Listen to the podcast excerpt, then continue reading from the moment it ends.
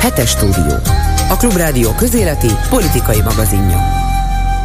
Jó napot Európa, jó napot nagyvilág, üdvözlök mindenkit, aki Magyarország és a Szabad Európa maradék magyar hangját hallgatja, akár az egész földkerekségen, internetes oldalunkon, Youtube-ján, telefonján, wifi rádióján, számítógépén, vagy a vasalóján, jogunk van szólni, gyűjtéséjét. Dési János vagyok, örülök, hogy ma is velünk tartotok, szerkesztőtársam Csernyánszki Judit. Akármilyen dermesztő is, a következő napokban is rengeteg rémisztő híradással képpel fogunk majd találkozni Izrael felől. Ugyanis a civilizáció, a demokrácia és a sajtószabadság fogalmai felől nem értelmezhető egy semmilyen civilizációs értékre nem tekintő, az emberi életekre fittyet hányó terrorszervezet a hallgatassék meg a másik fél fontos elvétől kezdve egy csomó itt sajnos nem működik. De hiszen éppen ez az egyik fő célja a terrornak, és ez nem most kezdődött, hogy te sem maradhatsz meg a mi számunkra alapvető civilizációs értékeknél, ha úgy tetszik a tíz parancsolat szabta világban. A dolgok fájdalmas értelmezésében sokat segített az, amit Frölich Robert főrabi mondott a minap a budapesti Dohány utcai zsinagógában rendezett szolidaritási istentiszteleten. Idézem. Ez nem zsidó ügy, a terror, a gyűlölet, az aljasság háborút indított a civilizáció ellen. Amikor a jól fölépített propagandagépezet elét dobálja a palesztin áldozatokról szóló, mert szükségképpen ők is vannak és lesznek nagy számban képeket, ne felejtsük el, hogy ők bizony éppen úgy a Hamas áldozatai, mint az Izraelben lefejezett csecsemők. Amikor a Hamas terrorszervezet, amely Gázában élvezi a tömegek támogatását, még ha egy maffia rendszerű diktatúrában ez nehezen nehezen is értelmezhető, hosszú hónapok föld alatti munkájával megtervezte a barbárok támadását, pontosan tudta, hogy erre kemény izraeli válaszcsapások érkeznek majd, hiszen Izrael katonai ereje, fölkészültsége, elszántsága jelentős. Tudták, hogy sok-sok palesztin halott lesz, civilek, gyerekek, még terhes anyák is, és úgy fest, hogy ez nem csak, hogy nem zavarja őket, hanem kifejezetten cél is. Amikor civil intézmények, akár templomok, óvodák, kórházak, házak alá, mellé, a lakóházakba és a többibe telepítik a rakétakilövőket, akkor egyrészt bízhatnak egy darabig az izraeli emberiességben, ha pedig már ez tarthatatlan, nekik az sem baj, mert propaganda célra ez talán még többet is ér, mint egy megvédett rakétakilövő. Van egy válasz erre a semmilyen civilizációs gátat nem ismerő brutalitásra. Nincs más választásuk az izraeli elnyomás alatt. Nekik minden eszközt meg kell ragadniuk, mit számít az, hogy ki és hány áldozat marad a nyomában. De hát ez is csak egy hazugság. Valóban Gáza a nyomor és a reménytelenség helye százezrek számára. De lehetett volna ez másként is. Amikor az izraeliek kivonultak, volt virágzó mezőgazdaság, ma semmi nem maradt belőle. A dollármilliárdokból nem iskolák, üzemek, jóléti intézmények részesültek, amelyet segélyként kaptak a világból, hanem abból, amit nem loptak el. Fegyver és gyilkos eszköz lett. Volt más választás, hogy ne lett volna. Nem idilli, nem paradicsomi, de élhető, amelyben nem halnak meg fölöslegesen emberek egyik oldalon sem. A Hamász az örjöngő gyilkolást választotta, tudván, hogy ezzel palesztinok sorának a halálát is okozza. Mostanában sokat idézik az egykori izraeli miniszterelnök Golda Meir-t, de van egy előző mondata is ennek. Akkor lesz béke, ha az arabok jobban szeretik a saját gyerekeiket, mint amennyire minket gyűlölnek. Az előző mondat a maga tragikus paradoxonával így hangzik. Azt talán valahogy megbocsáthatjuk az araboknak, hogy megölték a gyerekeinket, de azt sohasem bocsáthatjuk meg, hogy arra kényszerítenek minket, hogy mi öljük meg az ő gyerekeiket. Akkor lesz béke, ha az arabok jobban szeretik a saját gyerekeiket, mint amennyire minket gyűlölnek. Önök a hetes stúdiót, a Klubrádió közéleti politikai magazinját hallják. Az elmúlt hét drámai fordulatot hozott Izrael életében a Hamas kiméletlen terrorista akciói, a brutális mészárlások nyomán. Izrael az Egyesült Államok és a szabad világ országainak támogatását maga mögött tudva válaszcsapásra készül. Mire számíthatunk, erről kérdeztük Csepregi Zsoltot, közel-kelet szakértőt, aki izraeli biztonságpolitikával foglalkozik. Túlélésre játszik a magyar kormány, hogy az uniós választásokig megúszza a jogállami kötelezettségszegési és hetes cikkelyes eljárásokat, a felelősségre vonást hangzott el a fontos külföldi politológusok és politikusok részvételével megrendezett Budapest fórumon, ahol Csernyánszki Judit készített interjúkat. Az oroszok ukrajnai háborúja, és most Izrael is írja a történelmünket, de hol van a határa jelen és a történelemé válás között. Többek között ez is témája a szombaton kezdődő történelemtanárok egylete által rendezett hétvégi konferenciának. Az elnököt Miklósi Lászlót kérdeztük, hol van vége a politikának és hol kezdődik a történelem. Évről évre szűkíti az Orbán rendszer az önkormányzatok mozgásterét, ami a Fidesz bevált taktikája a számára sikeres választások megalapozásában, és amivel próbálja megteremteni hatalomba maradásának feltételeit. A Republikon Intézet fölvetette az ezzel kapcsolatos fontos kérdéseket is egy a héten szerzett vitán, ahol Kárpáti János járt. Műsorunk második felében megbeszéljük a hét legfontosabb eseményeit F. Szabó Emesével, a Magyar Narancs újságírójával, Herskovics Eszter kollégánkkal és természetesen Bolgár Györgyel. Műsorunk második óráját megnézhetik a Klubrádió YouTube csatornáján is, szombaton este 6-tól. A teljes adás pedig a Klubrádió honlapján is visszahallgatható. És ne felejtsék, gyűjtési hét, a tét, hogy fönnmaradjon és tovább szólhasson a Klubrádió. Hetes stúdió. Azoknak, akiknek nem elég a hallgatás öröme. Csepregi Zsolt van itt velünk, Izrael szakértő, Izrael biztonságpolitikájának jó ismerője. Jó napot kívánok!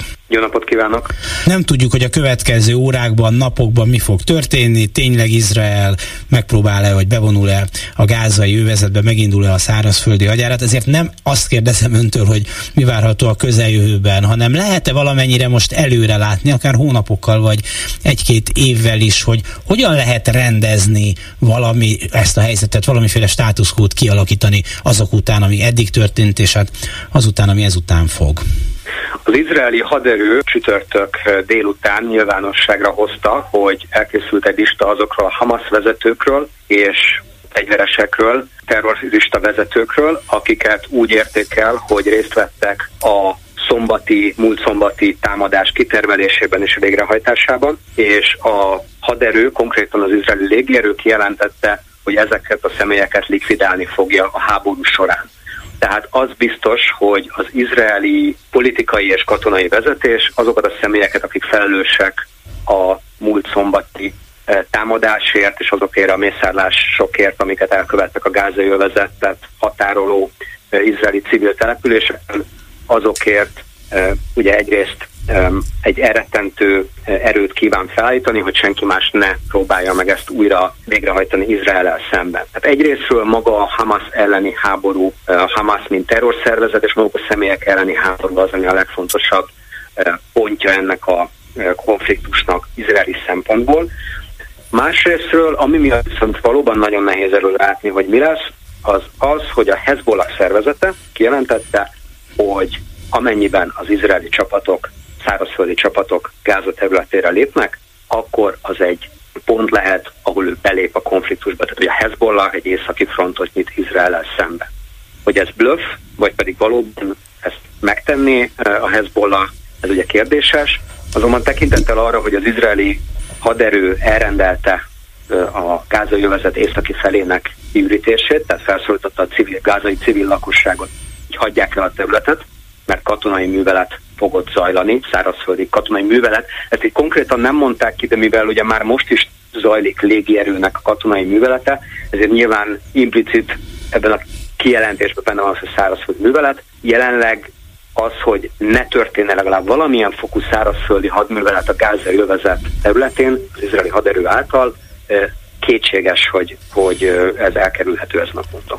De Ugye az, hogy a gázai övezetet visszavegyék, annak nem túl nagy a valószínűsége, mint ahogy 2005 előtt volt, tehát abban az állapotba.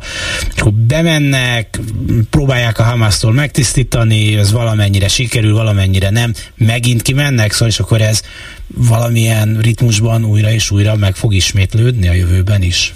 Én azt gondolom, hogy egy olyan precedenst fog Izrael felállítani azzal, hogy mi korábban, és most is nyilván beszélnek arról, hogy a Hamas mint terrorszervezetnek a megsemmisítése. De azt gondolom, hogy az elmúlt napok, ugye kedd délután, ezen a héten kedd délután derültek ki talán a közvélemény számára is azok a az izraeli közvélemény számára is azok a kegyetlenkedéseknek a mértékei, amiket a Hamasnak a terroristái elkövettek az izraeli településeken, és onnantól kezdődően én úgy látom, hogy az izraeli háborús célok megváltoztak, és nem feltétlenül egy olyan tudományos, katonai logikával kiművelt céljuk van, ami előtte volt, hanem sokkal inkább az, hogy magukat a felelősöket megbüntetni, ezeket a személyeket, akik kitervelték és végrehajtották a támadást likvidálni, és onnantól kezdve Gázának igen, valamilyen más jövőt adni, egy békés jövőt, de hogy addig a konfliktus nem záródhat le, ameddig ezek a személyek életben vannak, vagy legalábbis nincsenek izraeli, eh, az izraeli biztonsági erők kezén, eh, nem látom, hogy ennek lenne esélye. Az, hogy Izrael, tehát Izrael nem gondolom, hogy bekívánna akár teljesen menni a gázai övezetben, ez egy eh, nagyon nehéz, ha nem éppen lehetetlen katonai művelet lenne, hatalmas, tehát ezres, akár tízezres halottak és sebesülteket kéne Izraelnek megfizetnie saját oldalon is, de hát az, hogy a gázai övezet civil lakossága milyen mértékben szenvedne egy, egy, egy bevonulás során, ahol a Hamas kijelentette, hogy nem, a civilek nem vonulhatnak el az izraeliek által indított katonai művelet. Vagyis hát egy ilyen él, él, élő pajzs, igen. Pontos. És hát azt hiszem, hogy a Hamas propagandájában sok palesztin áldozat az még jól is jön. Tehát azt hiszem, hogy ez nem is csak ilyen járulékos veszteség, hanem mintha néha ez lenne az egyik cél is. Egy bizonyos pontig azonban kérdés az, hogy maga a Gáza lakossága ezt meddig tűri. Tehát, hogy hát amikor az izraeliek ugye teljes ostrom alá vették az elmúlt napokban a gázőjövezetet, tehát elzárták az áramot, a vizet, eh, ami Izraelből eh, jön. A másik oldalon viszont a, a hírek szerint eh, pénzt ajánlottak fel azoknak a gázai civileknek, vagy nem civileknek, akik viszont segítik azt, hogy például a túszok kiszabaduljanak.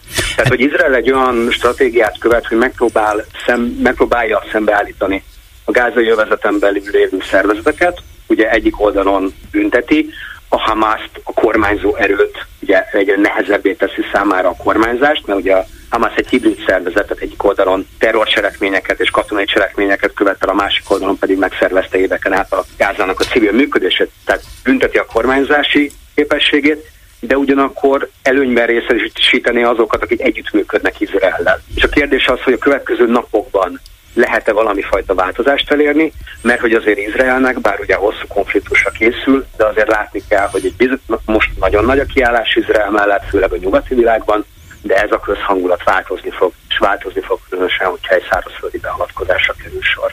Említette a tuszokat, mennyire lehet még reménykedni abban, hogy legalább egy részüket ki lehet szabadítani élve?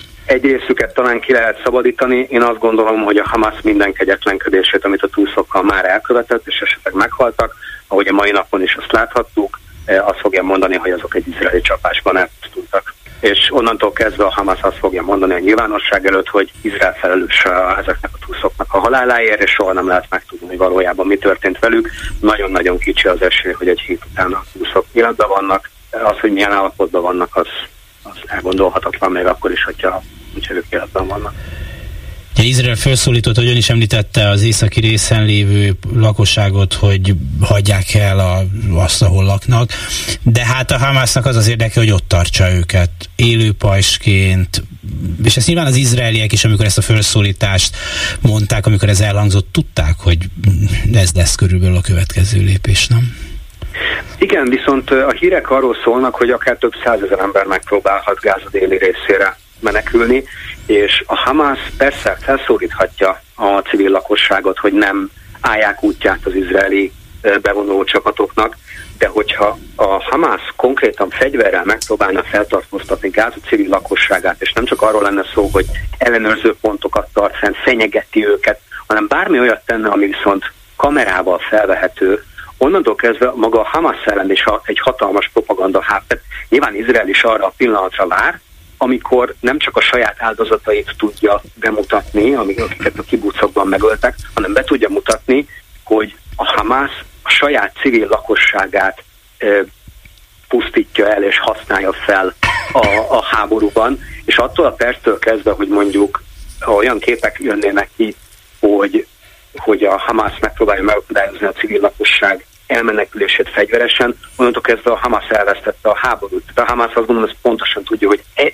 ilyen mértékig nem mehet el, tehát mégiscsak van arra esély, hogy a civileknek egy jelentős része el tudjon menni a gázővezet északi összéből, mielőtt az izraeliek e, szárazföldi e, műveleteket végeznének. De még egyszer, én úgy gondolom, hogy az izraelieknek egyáltalán nem célja teljes mértékben bevonulni a gázővezetbe, hanem az a cél, hogy olyan körülményeket teremtsenek, ahol legfőképpen légierővel és fejlett technológiával likvidálni tudják azokat a Hamas vezetőket, akik rajta vannak azon a listán, amit a tegnapi napon határoztak meg, hogy felelősnek tartják őket a szombati és azóta tartó eh, háborúért és az azzal járó kegyetlenkedésekért.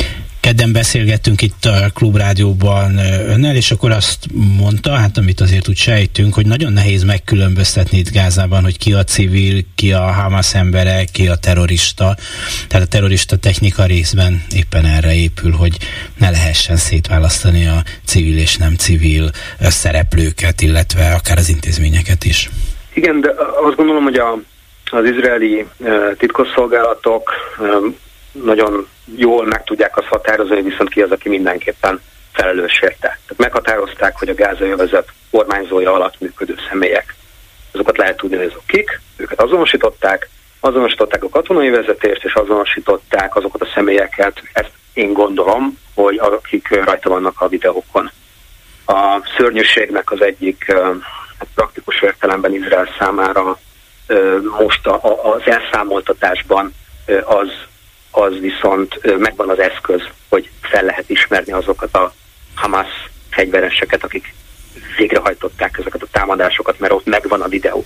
Számos tagjukról megvan a videó, hogy, hogy elkövetik ezeket a cselekményeket, és onnantól kezdve lehet őket azonosítani, és fel tudnak kerülni a listára. Nagyon érdekes, hogy Izrael most már a Hamas politikai szárnyáról nem annyira beszél a háború kontextusában. Nyilvánvalóan Izrael is készül arra, hogy valamit mint minden konfliktust, előbb-utóbb valami fajta, még ha ideiglenes megegyezésnek kell zárnia. Megvan az a lista, kik azok, akiket mindenképpen likvidálni kell, és akik nincsenek rajta azok a listán, azoknak pedig a következő napokban van egy esélyük arra, hogy olyan magatartást mutassanak, amivel Izraellel egy modus vivendit ki lehet alakítani a, a jövőben. Ennek nem sok esélye van, hogy ez könnyen meg tud történni, de, de Izrael e, nyitva hagyott egy apatot erre reméljük mielőbb valami ilyesmi kialakulhat. Köszönöm szépen Csepregi Zsoltnak, biztonságpolitikai szakértőnek, viszont hallásra. Köszönöm, viszont hallásra. Önök a hetes stúdiót, a Klubrádió közéleti politikai magazinját hallják. Túlélésre játszik a magyar kormány, hogy az uniós választásokig megúszza a jogállami kötelezettségszegési és hetes cikkelyes eljárásokat, vagyis a felelősségre vonást. Ez az egyik központi témája az idén harmadszorra megrendezett kétnapos Budapest fórumnak, ahová mértékadó és fontos külföldi politikusokat és politológusokat hívott meg a fővárosi vezetés. Az EU magyar jelentéstevőjével Gwendolyn Delbos Corfielddel és az uniós jogi értékelések egyik szakírójával, egyetemi professzorral, John Morinyal készített interjút Csernyánszki Judit. Uh, well, first of all, I'm actually extremely happy to get the chance to, uh, you know, exchange ideas also with people from MCC, because Nagyon örülök, hogy végre lehetőségem volt vitatkozni a pódiumon az MCC egyik vezetőjével is. Utalt Boris Kálnokira, a Matthias Corvinus kollégium újságíróiskolájának igazgatójára, John Morin, a Budapesti Fórumra Hollandiából érkezett egyetemi jogász professzor, aki az Európai Unió jogi anyagainak elkészítésében is oroszlán részt vállal. Többek között az ő jogi véleménye is mérvadó a hetes cikkelyes eljárás folyamatában. A pódium beszélgetésben részt vett Bentolin Delbo Corfield, az Európai Parlament magyarországi raportőre, aki a hetes cikkelyes eljárás ügyét vette át Judith Sargentini-től. Ott volt Bruce László, a CEU Demokrácia Intézetének vezetője, Pardavi Márta, a Magyar Helsinki Bizottság társelnöke. A vitát pedig Nick Thorpe, a BBC budapesti tudósítója vezette. A vita természetesen a Magyarország elleni uniós büntető eljárásokról, a jogállami mechanizmusok működésképtelenségéről szólt. Arról, hogy túl lesz-e valaha, és hogyan, milyen szankciókkal ezen az eljáráson hazánk, amit a jelen pillanatban legkevesebb 13 milliárd euró támogatásunk bánja, amit befagyasztott Brüsszel. Ez természetesen nem személyes vita, hanem elvek és ideológiák vitája. Szögezi le Morin, miután élesen kikelt Boris Kálnoki véleménye ellen, hisz utóbbi szerint Magyarországnak semmilyen felelőssége nincs. Jogtalan a pénzek visszatartása. De legalább tisztáztuk, hogy ennek nincs köze a mi személyes véleményünkhöz, az ön liberális gondolkodásához. Itt kizárólag az uniós állampolgárok, az uniós adófizetők, beleértve magyarokat is, pénzéről van szó, amit nekünk feladatunk megvédeni, hogy azokat nem herdálják el. Ráadásul én ezt nem is hívnám szankciónak, csak a források felfüggesztésének. Ez a pénz megvan. Vár arra, hogy törvényes keretek között a magyar fizetők is élvezhessék felhasználásuk előnyét. Ez fontos, ugyanis Orbán Viktor nem egyszer elmondta, hogy ezeket a pénzeket, most leegyszerűsítem, Ukrajnának adja Brüsszel. That's, that's, that's, that's really factually and legally incorrect. It's suspended. That's also what the European Jogi értelemben ez itt teljesen inkorrekt. Ezt az Unió bírósága is épp ugyanígy fogalmazta meg, mivel hogy csak a források felfüggesztéséről van szó. Teljesen nyilvánvaló, hogy a közeljövőben ezt a vitát le kell folytatnunk, pontosabban újra kell nyitni, mert a magyar kormány, ahogy ezt a médiában is olvashattuk, a befagyasztott pénzektől teszi függővé Ukrajna további támogatását. Orbánék ismét szembe mennek a tagok többségi véleményével. Ezt hívjuk zsarolásnak. Ez az egyik tárgyalási technikájuk. Fogalmaz óvatosan Mori, de mindketten elmosolyodunk a szavak ilyetén értelmezésén. Aki ismeri Brüsszel működését, az tudhatja, mit jelent az, amikor egy ilyen horderejű vitában egyszerre hat uniós biztos is összefog. Márpedig ezen a Budapest fórumon is azt látjuk, hogy összehangolt véleményt fogalmaztak meg külön-külön. Ennek hihetetlenül komoly politikai üzenete volt. A felröppenő hírek arról, hogy itt hamarosan pénzek kifizetése történhet meg, szerintem teljesen irreális. Sőt, attól tartok, hogy ha az igazságszolgáltatás rendszerét nem alakítja át a kormány az uniós feltételeknek megfelelve, akkor a pénzek kifizetésével maguk az uniós vezetők követnének el törvénysértést, amelynek szintén súlyos következményei lennének. Akkor most tulajdonképpen hogy áll a magyar kormány szénája? Őszintén szólva, bárcsak holnap feloldhatnák a befagyasztott pénzeket. De ennek nem látom reális esélyét, tekintve Brüsszel és a kormány között kialakult politikai feszültséget. És nagyon komoly változtatásokat kellene az Orbán rendszeren Orbánéknak végrehajtani, hisz tényleg a demokrácia a tét. A rajzfilmekből is ismert jelenethez hasonlítanám a mostani helyzetet, amikor az egér nagyfutásban a sziklaoromra ér, és előtte a szakadék tátong. És akkor a lendülettől még a levegőben pörög a lába, még futna, de a zuhanása elkerülhetetlen. A magyar kormány most a levegőt tapossa a szakadékba zuhanása előtt. Én csak bízni tudok abban, hogy a magyar kormány felfogja a helyzet súlyosságát, és valamit mégiscsak lépni fog. Nem tart attól, hogy a jövő nyári uniós választások megváltoztatják a helyzetet? Yeah, no, that's absolutely a realistic scenario if you look at uh, the current opinion polls. Uh, but on the other... Közvélemény kutatásokat látva ennek a forgatókönyvnek reális esélye van. Ugyanakkor 8 hónap van még hátra, és addig sok változás lehet még. A brit kormányfők a Brexit idején egyik hónapról a másikra változtak meg. Az igaz viszont, hogy az EU olyan, mint egy nagy olajtanker, nem tudja gyorsan pozícióját megváltoztatni.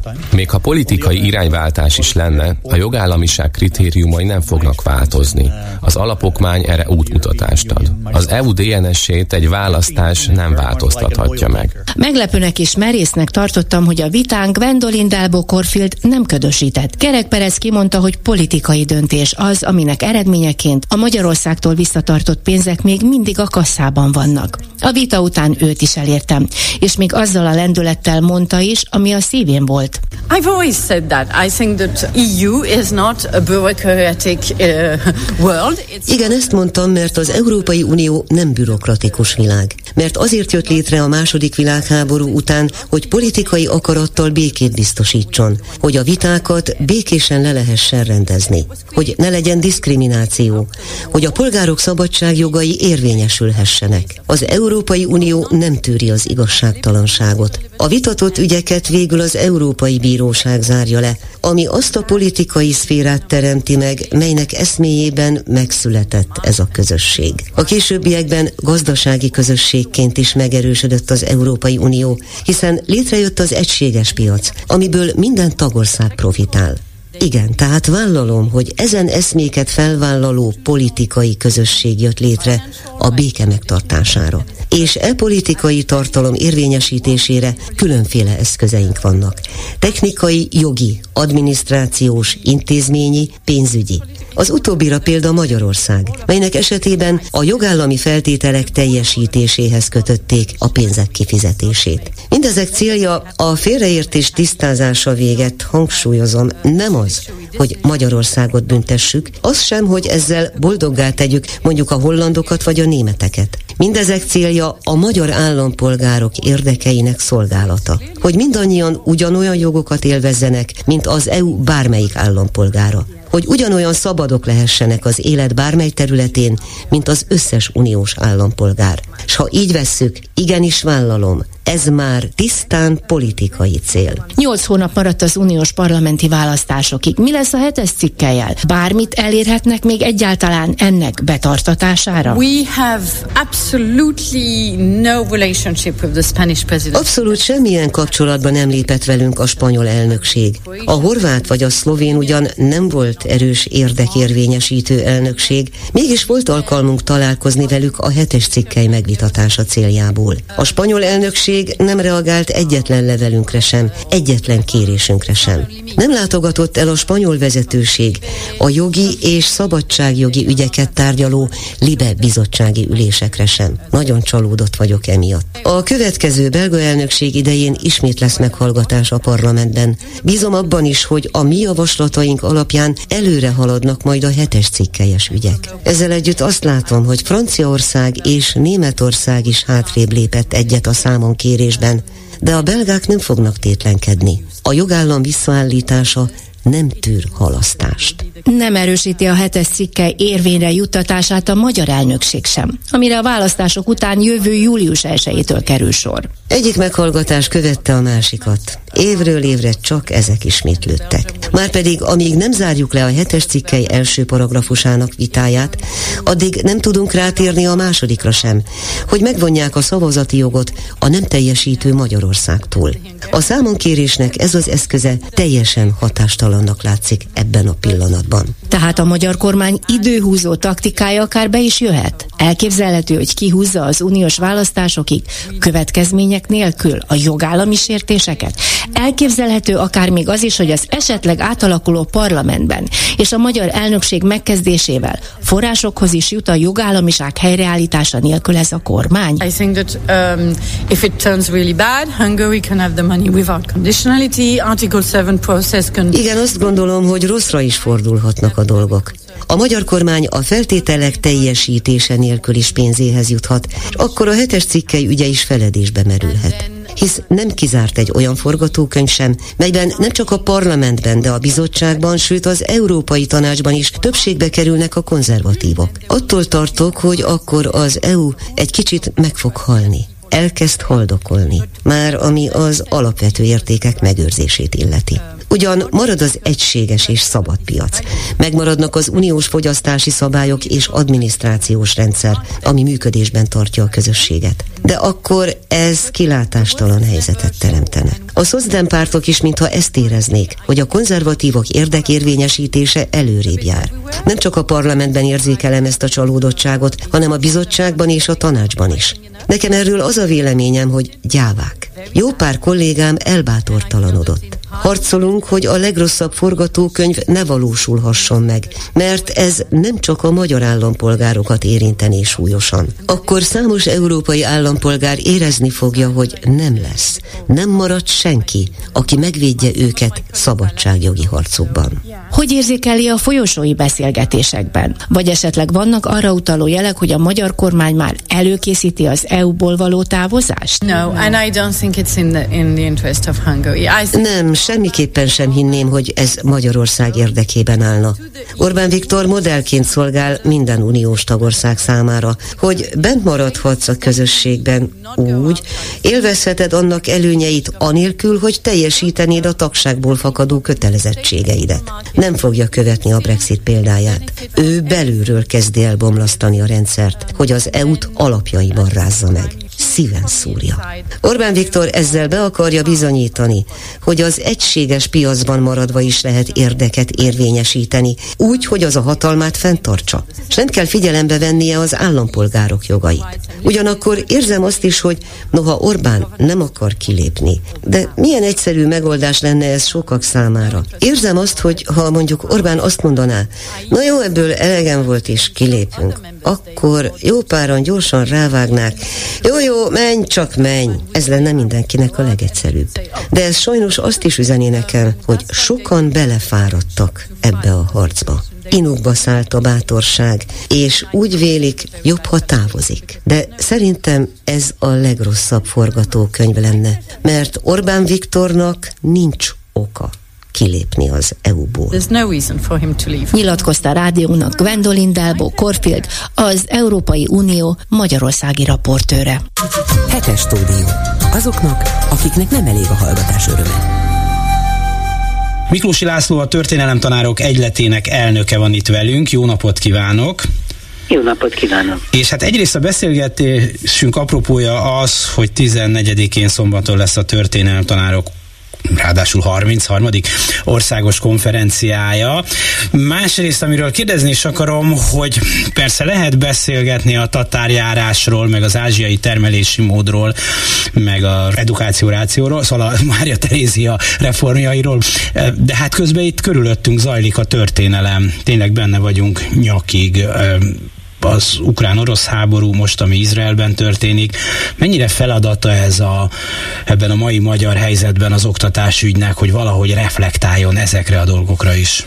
Hát én azt gondolom, hogy nem csak a mai helyzetben feladata egy igazi történelem tanárnak, de ha tetszik egy valódi tanárnak, hogy reflektáljon a helyzetre, vagy reagáljon a diákjai kérdéseire, hanem mindig is az volt. Magam, amióta tanítok, ezt teszem és nem kérdés, hogy napjainkban is így van ez, hogyha a diákjaink kérdeznek, akkor arra mindenképpen reagálnunk kell. Igen, csak talán vannak békésebb napok, hetek, hónapok, évek és évtizedek is, amikor nem ennyire élesen kerülnek elő hát alapvető emberi kérdések, problémák. Ez így van. Ugyanakkor azt kell, hogy mondjam, hogy amit az előbb említettem, az például a COVID kapcsán azoknál a tanároknál is evidensen működött, akik soha máskor nem szoktak a diákjaikkal beszélgetni. És én azt tapasztaltam, hogy amikor Oroszország megtámadta Ukrajnát, akkor számos olyan kollégám, még alsóban tanítók is beszélgettek a gyerekekkel erről, mert hogy a gyerekek féltek hogy mi történt, és igyekeztek őket megnyugtatni. Tehát nekem úgy tűnik, hogy vannak helyzetek, amikor ez talán több embernek eh, világos, hogy ezekről a kérdésekről adott esetben szólni kell, illetve nem térhetünk ki ez elől. Most itt nyilván Izrael megtámadásakor szintén azt éljük meg, ráadásul közben zajlik az orosz háború is, hogy van miről beszélni. Én egyébként éppen pénteken egy osztályban erről beszélgettem, mert a gyerekek rákérdeztek. A magyar társadalom meglehetősen megosztott, akár az orosz-ukrán háború ügyében fölteszem, hogyha talán nem is ennyire, de talán az Izrael elleni erőszak ügyében is, és felteszem a pedagógus társadalom is hasonlóképpen sokféle véleményt fogalmaz meg, mint a társadalom egésze. Szóval lehet-e valami sorvezetőket adni, vagy hát mindenki mondjon, amit gondol. Miközben látjuk, hogy például Németországban panaszkodnak a tanárok, hogy milyen konfliktusok alakulnak ki? Hát ha egyszer konfliktusok vannak, akkor annál inkább fontosnak tartom, hogy beszélni kell ezeknek az okairól. És ami a közel-keletet illeti, még békeidőben is meg kell magyarázni azt, hogy itt mi a pont, vagy a, a, a probléma köteg oka és magától érthetődik, hogy amikor a diákok föltették ezt a kérdést, ők még nem tanultak Izrael létrejöttéről, akkor én nekik három mondatban arról beszéltem, hogy milyen körülmények között hogy jött létre Izrael, és hogy, és hogy, és hogy nem jött létre akkor Palesztina, és hogyan reagáltak Izrael szomszédai 1949-ben arra, amikor létrejött Izrael. És innentől mindenki értette, hogy miről van szó. A következő három mondaton pedig arról szólt, hogy a Hamas az hogyan segélyszervezet egyszerre és terrorszervezet másfelől.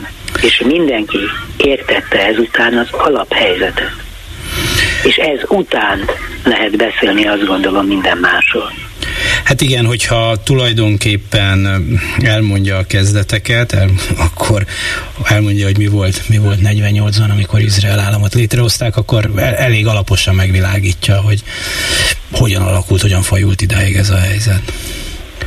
Jó, ez történelem tanítás. Az önök konferenciájának az a címe, hogy diktatúrából demokráciába, viszont mi most egy érdekes folyamatnak vagyunk a tanúi a demokráciából a diktatúrába. Hát két része van a napnak délelőtt valóban az alaptémánkról szólnak az előadások, bár a negyedik előadás Stefano Bottoni előadásának már az a címe, hogy két rendszerváltás Magyarország útja a posztkommunista demokráciától a nemzeti együttműködés rendszeréig, és azért azt mutatja, hogy ez már egy olyan kérdésfölvetés és egy akkora ífúzás, ami, hát hogy mondjam, párját ritkítja és erre egyébként a történelem tanároknak igen nagy szüksége van, mert a rendszerváltás utáni időszakról, különösen itt az utóbbi évtizedekről és a legközelebbi közelmúltunkról, hát hogy mondjam, nehéz olyan hiteles szakmai információkat találni a, a történelem tanárnak, amit a munkájában használni tud. És ezt követi egy olyan kerekasztal, ahol kimondottan arról beszélgetnek a résztvevők, hogy mi történt a rendszerváltás utáni időszakban. Az, hogy nem könnyű a történelem tanároknak ma, azt éppen tegnap tudtam meg, vagy hát eddig is sejtettem, mert megnéztem Reis Gábor Magyarázat mindenre című filmét, ahol egy történelem tanár kerül a, hát a, a, a viták keresztüzébe. Aki látta a filmet, azt tudja, hogy miről van szó. Szóval, hogy ez nem egy egyszerű dolog, és nagyon a politika és a mindennapi viták nagyon átitatják szerintem a történelem szemléletünket is. Ugye említette Stefano Bottonit, akinek nemrégiben jelent meg magyarul egy nagyon kitűnő Orbán könyve, nagy nehézségek árán jelent meg magyarul, mert a legtöbb kiadónak nem volt elég bátorsága Magyarországon, hogy ez, ezt az olaszul már megjelent kötetet közreadja, és hát figyelem Stefano Bottoninak a mm, megnyilatkozásait, és ő nagyon éles, és hát nagyon nem finoman szólva kormánybarát, szóval nagyon kritikus megnyilatkozásokat tesz mostanában folyamatosan. Én sokat tanulok tőle, és nagyjából egyet is értek azzal, amit mond. De szóval, hogy ő a napi politikában abszolút részt vesz, mint véleményformáló. Hát, két dologra szeretnék reagálni. Az egyik, hogy a magyarázat mindenre egy, egy nagyon-nagyon fontos film, és mindazon hallgatóknak ajánlom, akik ezt nem látták, hogy ezt tegyék meg. E, és most nagyon örülnék, hogyha ez a beszélgetés valami furcsa védetlen folytán a Kossuth Rádióban hangzana el, és ott is ezt mondanám, hogy minden kedves hallgatónak ajánlom, aki még nem látta ezt a filmet, ők is nézzék meg. És akkor utána lenne miről beszélgetnünk, mert nem ártana egyébként, hogyha végre már leülnénk eh, különböző képpen gondolkodó emberek itt Magyarországon, és elkezdenénk gondolkodni arról, hogy hol tartunk, miért tartunk itt, és hova jutottunk, és miért ide, és hogyan tovább, és erre kiinduló pont lehet például ez a film. Ami Bottónit illeti, mi nyilván, mint szaktörténészt eh, hívtuk erre az előadásra, és nyilván ez a könyve eh, egy nagyon-nagyon fontos apropó, és én azt gondolom, hogy ez egy történeti munka, ez a könyv, amit ő írt, és ez egy nagyon-nagyon fontos eh, kiinduló pont ehhez a beszélgetéshez, amit mi itt a konferencián fogunk tenni.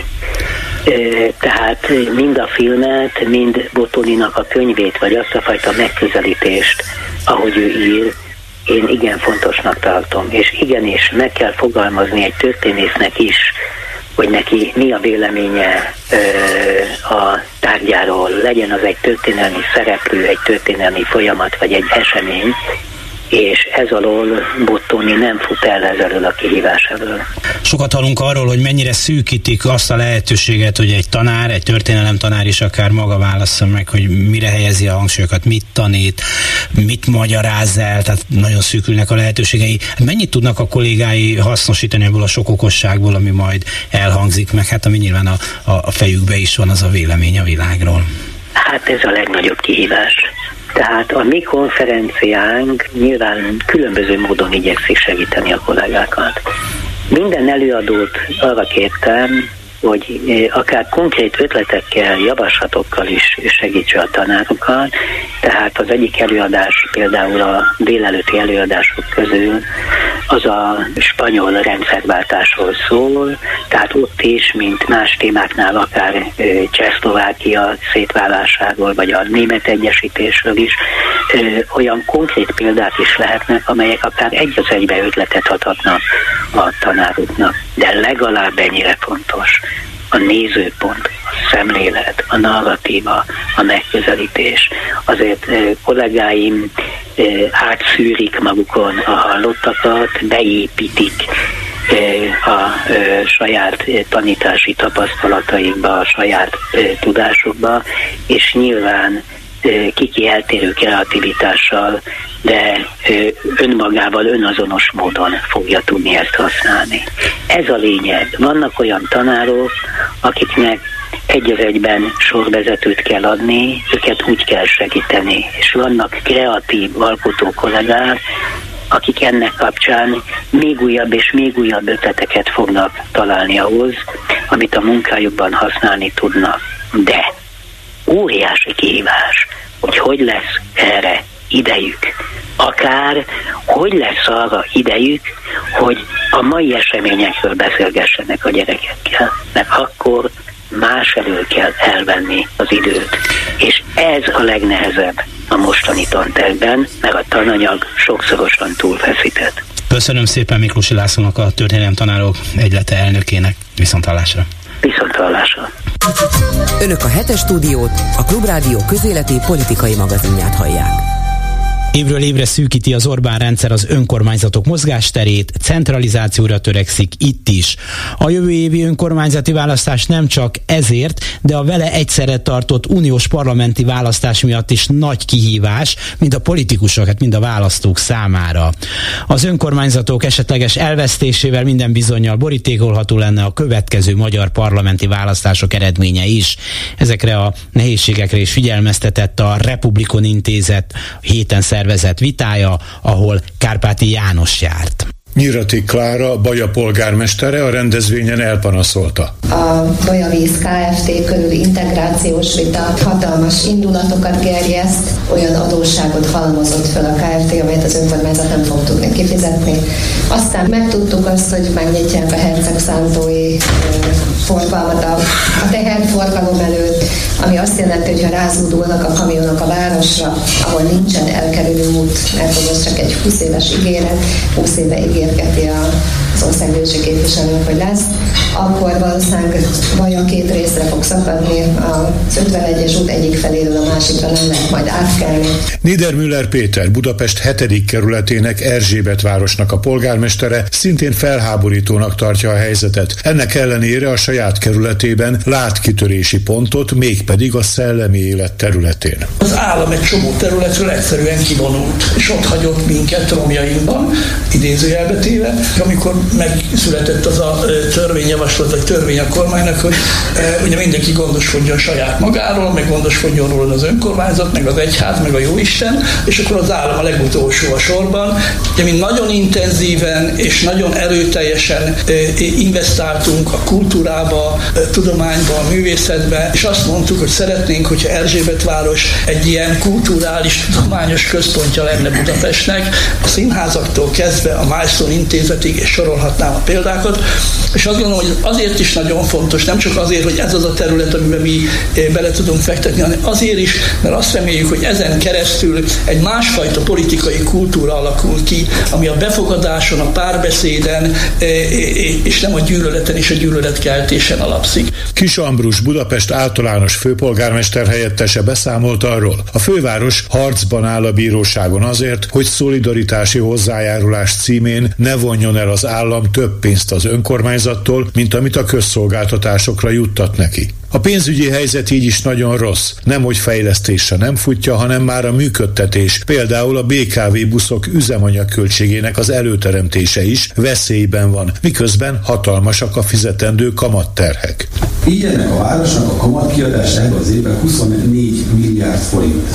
Ezt a kamatot a korábban felvett hitelek talán fizetjük. 24 milliárd forint az egy láncinyár. Ennyibe került a, a láncid áfával együtt brutális összeget, és az elszállt, ebből semmi nem lesz város. Még egy dolgot megtanultunk, hogy akkor viszont legyünk már ügyesek és okosból próbáljuk megcsinálni, ezért akkor a Európai Bizottságon keresztül érjük el ezt a dolgot. Nem úgy, ahogy gondoltuk eredetileg, hogy közvetlenül nagyon sok pénzt hozunk Budapesten, mert ezek a közvetlen pályázatok, ezek bürokratikusak, nehezen érhetők, nem erre van azért bajuk kitalálva. De ezért azt csináltuk, hogy akkor az Európai Bizottságnál kezdtünk el megakasztani a tárgyalásokat. Nem úgy, hogy egyébként ezt a kormány gondolja, hogy mi mozgatjuk Brüsszelt, hanem hogy abban a szempontból, hogy legalább számunk kéri az Európai Bizottság az úgynevezett területi szempont érvényesülését. Területi szempont az a bűvszó, hogy van-e a fővárossal valamilyen szinten ez egyeztetve. És azért így tudtunk belobbizni szépen kafilamosokat, trolikat, dolgozunk azon, hogy még 80 trollit tudjuk hozni az elkövetkező időszakban, hogy tudjuk fejleszteni a közlekedés, közöttpályás közlekedési infrastruktúrát, hogy egyébként az által nagyon fontos és kevésbé a hangsúlyozott szociális ö, ö, forrásokat is tudjuk Budapestre hozni, lakásügynökség, üres lakások felújítására pénzek. Ilyenekre is tudjuk forrásokat hozni, de ezek csak uniós forrásból lehetnek, és valljuk be csak akkor, hogy az Európai Bizottság kikényszeríti a magyar kormányoktól, akinek azt mondja, hogy addig nem tudunk tovább menni a tárgyalásokban, amíg ez nem lenne. Kis Ambrus hangsúlyozta, van még teendő annak tudatosításában, hogy milyen fontos támogatást nyújthat az Unió az önkormányzatoknak. Most jelent meg nem olyan régen a Policy solutions egy kutatása arról, hogy mit várunk az Európai Uniótól, és ebben azt kérdezték tőle, hogy mi arra adja az Unió a pénzt, és itt bizony a válaszoknak csak 11%-a mondta azt, hogy az önkormányzatoknak. És szerintem ez egy nem is intőjel, de valószínűleg még kevéssé tudtuk elmagyarázni, hogy ebben a rendszerben az önkormányzat valahol a hatalmi fékek egyik elemének kell is tud lenni, hiszen a többi az már nagyjából elveszett, és amikor az Európai Uniós forrásokról van szó, akkor nem azért kell az önkormányzatoknak pénzhez jutnia, hogy akkor egy hivatalépület attól szebb lesz, és jobban tudjuk világítani, hanem attól, mert azokat a közszolgáltatásokat csak ezáltal tudjuk ellátni. Wittinghoff Tamás Budajos polgármestere nem gondolja, hogy minden más szempontot elsöpör az emberek tudatában az az érvelés, hogy pénz akkor lesz a település fejlesztésére, ha a Fideszre szavaznak. Engem folyamatosan azzal uh, szídott a Fidesz, hogy mi, mit, ha egy ilyen sziget, sziget módjára működtetnénk a város, és mindig ezt mondtuk, hogy hát mi erre vagyunk büszkék, hogy ez egyfajta kis szabadság szigete, ahol, ahol szabadon lehet alkotni, ahol van egy olyan színház, ahol, ahol számtalan jó előadást lehet látni, akár a kis Vinyászkitól, akár, akár Alföldi Robertől, és, és hogy olyan élet van, amitől a budőrség szeretnek ott lenni, és egy olyan még mégis 30 ezeres a város, de mégis olyan közösség alakult ki, ami miatt egy ilyen szöveg, hogy majd ha jön a Fideszes, akkor lesz pénz, az nem fog működni. A bajai polgármesternő szintén úgy látja, hogy a kormánypárti önkormányzatok sokszor ugyanazt kapják jutalmul, amit az ellenzék büntetésként. Az ellenzéki városvezetőket nem kérdezik, ignorálnak minket, de a fideszes városvezetőket sem kérdezik meg sokszor. Tehát nekik lehetőségük van alkura, de nem mindig. Tehát inkább ilyen vazalus szerepben vannak. Tehát nem jellemző az, hogy a, a kormány a fideszes településekre önteni a pénzt. Talán inkább az jellemző, hogy hogy a, az ott regnáló polgármestere és a körére azért nagyobb figyelem hárul, de a település nem minden esetben érzékeli azt, hogy, hogy ott valóban teljel folyó Kánán lenne. Ettől persze még nyitott kérdés, hogyan tud megbirkózni az ellenzék azzal a helyzettel, hogy az önkormányzati választásra össze kellene fognia, az EP választáson pedig versengés várható a pártok között. Nyirati Klára szerint a két választást bár egyszerre tartják, egymástól teljesen elkülönítve kell kezelni. Ezt mi úgy tudjuk megoldani, hogy most már legalábbis a kis településeken elég elterjedt az előző alkalommal is így volt, hogy egynő szervezetek indulnak, civil szervezetek indulnak, és ezt teljesen el kell választanunk az EP választástól, ahol meg pártok indulnak. Egyszerre a kettőt lebonyolítani és kampányolni egyszerre nagyon nehéz, de én azt gondolom, hogy az EP választásra a kampányolás az a pártok dolga. Kampányoljanak a pártok. Az önkormányzati választásra nálunk biztosan civil szervezet fog indulni, és a civil szervezet gyűjti össze a jelölteket. Ez megint egy másik történet. A pártokban nem nagyon bíznak már az emberek. Tehát azt látják, hogy az ellenzéki pártok egymással civakodnak, nem jutnak dőlőre egymással, tehát nem nagyon gondolom, hogy az a 19-hez hasonló összefogás az már most ebben az új önkormányzati választásban működne, és ha nem működik, akkor ilyen szempontból könnyebb lesz a kettőt elválasztani egymással. Egészen más összefogáspárti véleményt fogalmazott meg Wittinghoff Tamás. Az Egyesület az azt jelenti, hogy meg kell állapodni valamennyi olyan politikai szereplővel, hogy a fidesz szemben lehetőség szerint az a bizonyos Egyesület legyen egyedül jelöltként. Vagy hogyha az egy jól beágyazott Egyesület, akkor azt tudják, hogy kihez, melyik csoporthoz tartozik. Azért ez démoniam van kitalálva. Tehát elvileg van egy együttműködési kényszer, és én abban vitatkozom egy picit, hogy, hogy erre nincsen szükség, sőt, és, nem, és szerintem nagyon sokan rossz következtetést vonnak le a, a, a tavalyi választásból. Nem az együttműködés bukott meg, hanem annak a módja, mert igazából tartalmilag nem volt az igazából együttműködés. Ha az lett volna, akkor sokkal jobb eredményt is el lehetett volna érni. Most ez egy másik kérdés, hogy erre a háború hogyan jött be, hogy ennek az aljas kommunikációja a kormány részéről milyen volt, és hogy a társadalom ezt hogy tudta elfogadni.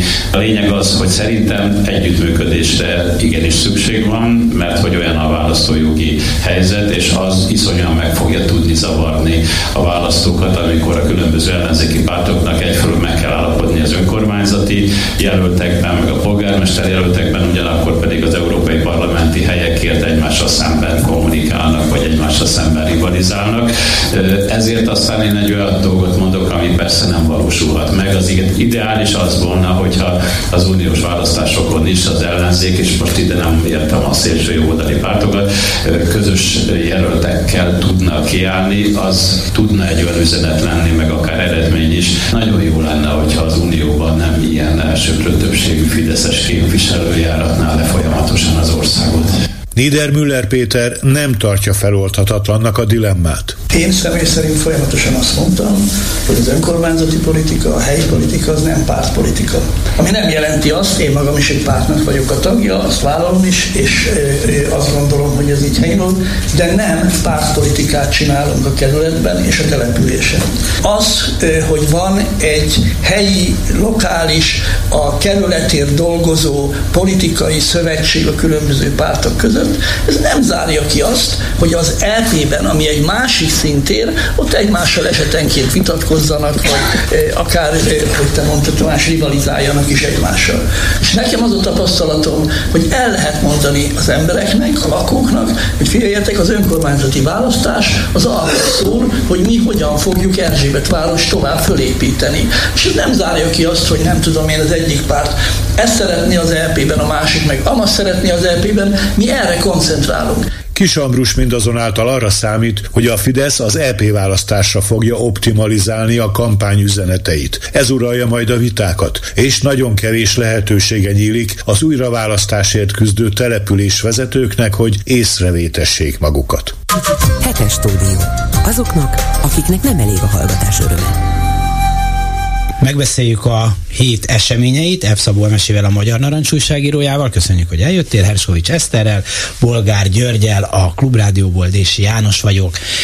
És hát mi mással kezdhetnénk, mint az izraeli helyzettel. Hozzá kell tenni, hogy péntek délután vesszük föl ezt a beszélgetést, tehát nem tudjuk azt, hogy mi történik péntek este, szombaton, vagy akár még a vasárnapi ismétlésig is, de hát ennek a tudatában beszélünk arról, hogy szerintetek hogyan fog folytatódni ez az egész szörnyűség. Én... Eszter, mint aki jó ismerője a helyzetnek és a héber nyelvnek legalábbis a héber nyelvnek, igen. Én e, teljesen kizártnak tartom azt, hogy nem lesz szárazföldi beavatkozás, egészen biztos vagyok benne. Még az is lehet, hogy mire lemegy ez az adás, mert hát nem, ugye 24 órát mondtak, hogy addig kell a gázai övezetből evakuálni a lakosokat, de, de én egészen biztos vagyok ebben. Az egy nagyon nagy kérdés, hogy, a, hogy mi történik északon meg a Hizballahal, mert hogy, mert hogy alapvetően arról azt gondolta mindenki, sőt egyes szakértők szerint a Hamas is, hogy már szombaton, amikor elkezdődött ez a borzalmas mészárlás, akkor csatlakoznak, és hát egyelőre vannak támadások északon, meg is erősítette az északi határait, ugye az izraeli hadsereg, illetve fegyvereket is osztogatnak, tehát fölkészültek arra, hogy onnan lehet nagyobb támadás, de még nem csatlakozott a Hizballah. Vannak olyan szakértők, akik azt mondják, hogy egészen biztosan fognak, vannak. De... Bocsánat, de lehet, hogy ugyanezek a szakértők azt is mondták, hogy a támadás nem délről várható, hanem hát Cisziordánia, vagy Judea és Samária, aki hogy nevezi, szóval, hogy onnan. Igen, pontosan ez az, hogy amikor azt mondják, Izrael, nagyon sok izraeli szakértő egyébként azt mondja, hogy most már nem fog csatlakozni a Hizballah, és akkor nagyon sokan meg erre azt mondják, hogy pontosan arról van szó, hogy a Hamas se látták előre, és, és nem tudhatjuk, ugye erre is vannak mindenféle elméletek, meg, hogy a Hamas akciója az egy elterelő művelet volt, hogy akkor majd egy jóval nagyobb, hiszen a Hizbalaknak jóval nagyobb a fegyvertára, sokkal több rakétája van, sokszorosa ugye a rakétáinak a száma, de egyelőre ugye nem látszik, hogy mi fog történni. Én abban egészen biztos vagyok, hogy amilyen hamar csak lehet az izraeli hadsereg ellen támadást fog indítani, még szárazföldi hadművelettel. Én nem vagyok katonai szakértő, úgyhogy én nem tudom, hogy mi fog történni. Valószínűleg még nagyon sok ember fog meghalni, csak ennyit tudok mondani Hát valószínűleg nem is katonai kérdés ez elsősorban, mert katonailag nyilván számos opció van, lehet rakétákat kilőni, lehet repülőgépekről bombázni, lehet tüzérséggel lőni, végül is egy viszonylag kis területről van szó, be lehet menni, meg lehet próbálni házról házra ártalmatlanítani a Hamas különböző központjait, erődítményeit, csoportjait, és így tovább. De hát ez, ez csak a katonai válasz, és én is valószínűleg tartom mindannak ismeretében, amit eddig láttunk és hallottunk, hogy nem tehet mást Izrael, mint hogy elinduljon befelé. Hogy meddig megy el, mit fog csinálni, ezt nem tudjuk, de valószínűleg ez lesz, mert egy lépéssel tovább akarnak menni, és úgy akarják elrettenteni a Hamas további terrorakcióktól, hogy most nagyon nagy leckét adnak neki. De nem a katonai válasz az igazi kérdés, hanem hogy utána mi lesz. És biztos, hogy erről is gondolkoznak Netanyahu-tól kezdve a most összeállt nemzeti egységkormányig az ellenzék bevonásával, Biden-től kezdve még akár Putyinig is, mert, mert tényleg ez a kérdés, hogy hogy folytatódhat ez a válság, milyen keretek között, milyen veszélyekkel, mennyire szélesedhet ki ez a katonai konfliktus, egy, egy nagyobb háborúvá bele fognak-e keveredni az arab országok vagy Irán, hogyha Gázában nem maradhatott például a a háború miatt, a háború szinte totálisá válása miatt Gázában ez a két és fél millió ember, akkor ők hova fognak menni, ha átmennek Egyiptomba, amit Egyiptom nem szeretne, akkor annak milyen politikai és egyéb következményei lesznek, hogyan kell, hogy reagáljon, mert mi arabok vagyunk, a többi arab ország, amelyik eddig úgy látszik, hogy közeledett, vagy közeledni akart volna Izraelhez, de most azt mondják, hogy hát ha ilyen választ ad Izrael, akkor, akkor mi kiállunk az arab testvéreink mellett. Ez az igazi kérdés, hogy és akkor mi lesz? Mert hogy biztos, hogy egy elrettentő válasz lesz, ez, ez nem, nem És az is egészen biztos, ami hát ebben szerintem teljes az egyetértés, hogy a Hamas nem lehet megsemmisíteni. Meg lehet gyengíteni, nagyon lényegesen meg lehet eh, gyengíteni, csak tényleg az a kérdés, hogy mi lesz a lakosokkal, mi lesz valóban azokkal a megállapodásokkal, amik most már majd, hogy nem sinem voltak, és vannak is azért szerintem a többség azt gondolja, hogy ezek lehet, hogy lelassulnak ezek az egyeztetési folyamatok, ezek a tárgyalások, de például ezért a szaudi megállapodásra jó eséllyel azt szokták mondani, hogy meg lesz, de tény és valahogy Szaudarábia nagyon-nagyon kényes helyzetbe került ezzel, hogy miközben egyik oldalról szeretné ezt a megállapodást folytatni, másik oldalról azért ki kell, hogy álljon a palesztin ügy mellett, vagy amit ők palesztin ügynek gondolnak, de szerintem az valahol ott is tiszta, hogy az, amit a Hamas most elkövetett szombaton, az nem a palesztin ügyet szolgálja. Ugye ez Biden egészen világosan ki is fejezte, és nekem most az az érzésem, hogy, hogy ebben a dilemmában lehet egyébként Szaudarábia is.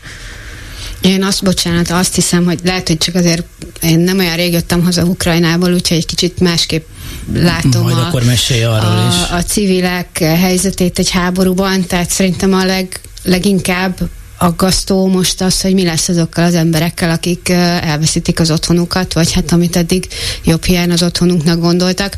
Tehát, hogy, hogy itt azért nagyon sok tíz ezer emberről van szó, akik, akiknek a, a, a léte teljes bizonytalanságba került, és ez mondjuk sokkal rövidebb időintervallumban okoz problémát sem, mint hogy a különböző államok milyen megállapodást tudnak kötni. Nyilván a humanitárius veszélyeket nem kisebbítve, azért szerintem az fontos leszögezni, hogy azok a palesztin áldozatok, amik szükségképpen lesznek, ezek a Hamas áldozatai lesznek, hiszen a Hamas, amikor elindította ezt a támadást Izrael ellen, akkor pontosan tudta, hiszen ez egy megtervezett támadás volt, nem csak úgy arra ébredtek, hogy átmegyünk és gyilkolunk. Szóval egy megtervezett támadás volt, pontosan tudta, hogy Izrael vissza fog vágni, pontosan tudta, hogy ennek mi a következménye, és ez nem egy járulékos veszteség sem, hanem szerintem egy kifejezetten szándékos dolog. A korábbi háborúkban láttuk, hogy a Hamasnak a saját, saját civil áldozatai nagyon is jól jönnek a propaganda hadjáratban. Tehát ezek a szörnyű képek, amelyeket szükségképpen látni fogunk, azokról tudni kell, hogy azok, a, akik azon szerepelnek, azok a Hamas áldozatai. Ez kétségtelen attól még azok az emberek meg fognak persze, halni. Persze, Tehát, persze, persze, persze, mindenféle... persze, persze, ezt, ezt értem, amit mondasz, és fontos is, amit mondasz. De azt is pontosan tudja a Hamas, hogy a fegyverraktárai ott vannak, ahol a civilek laknak, hogy iskolák alatt vannak mindenféle lőszerek, rakéták elhelyezve, tehát azért igen, sajnos nagyon nehéz lenne cáfolni azt, amit mondtál, hogy egy kicsit rá is játszanak csúnya szóval arra, hogy minél több civil áldozat legyen. Hát az ember csak nagyot tud sóhajtani, mert biztos, hogy, hogy a világon minden vezető katona, minden nagyhatalomnak a politikai vezetése, katonai vezetése.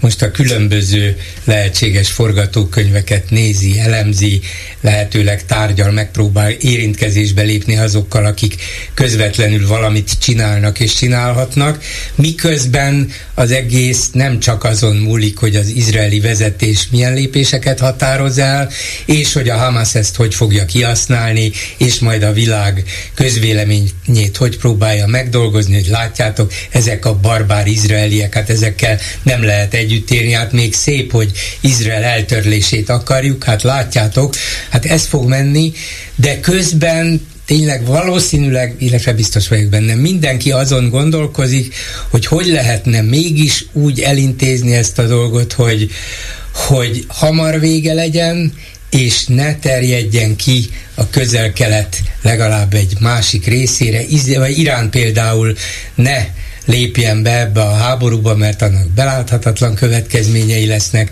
ott még akár az atomfegyver is előkerülhet, szóval szerintem mindenki különböző vészforgatókönyveket lapozgat át és ír újra, és próbálják közben valószínűleg az izraeli kormányt, a Hamas nem nagyon lehet, de az izraeli kormány befolyásolni, hogy szerintük ez volna a, a, a elfogadható, erőteljes válasz, ami az izraeli közvéleménynek is elfogadható, meg a világ nagy részének is, de hogyha ezen túlléptek, akkor vigyázzatok, mert, mert Izraelben is lesznek olyanok, akik úgy érzik, hogy ez már az ő biztonságukat fenyegeti, nem beszélve Európáról, Amerikáról, a ti támogatóitokról rettenetes dilemma, és mondjuk távlatokban csak azt tudnám mondani, hogy igen, a következő évtizedek is úgy fognak eltelni, mint az eddigiek, állandóan ismétlődő, újra és újra kirobbanó szörnyű konfliktusokkal, de közben meg van az emberben egy olyan félelem, hogy ez ugyan szörnyű,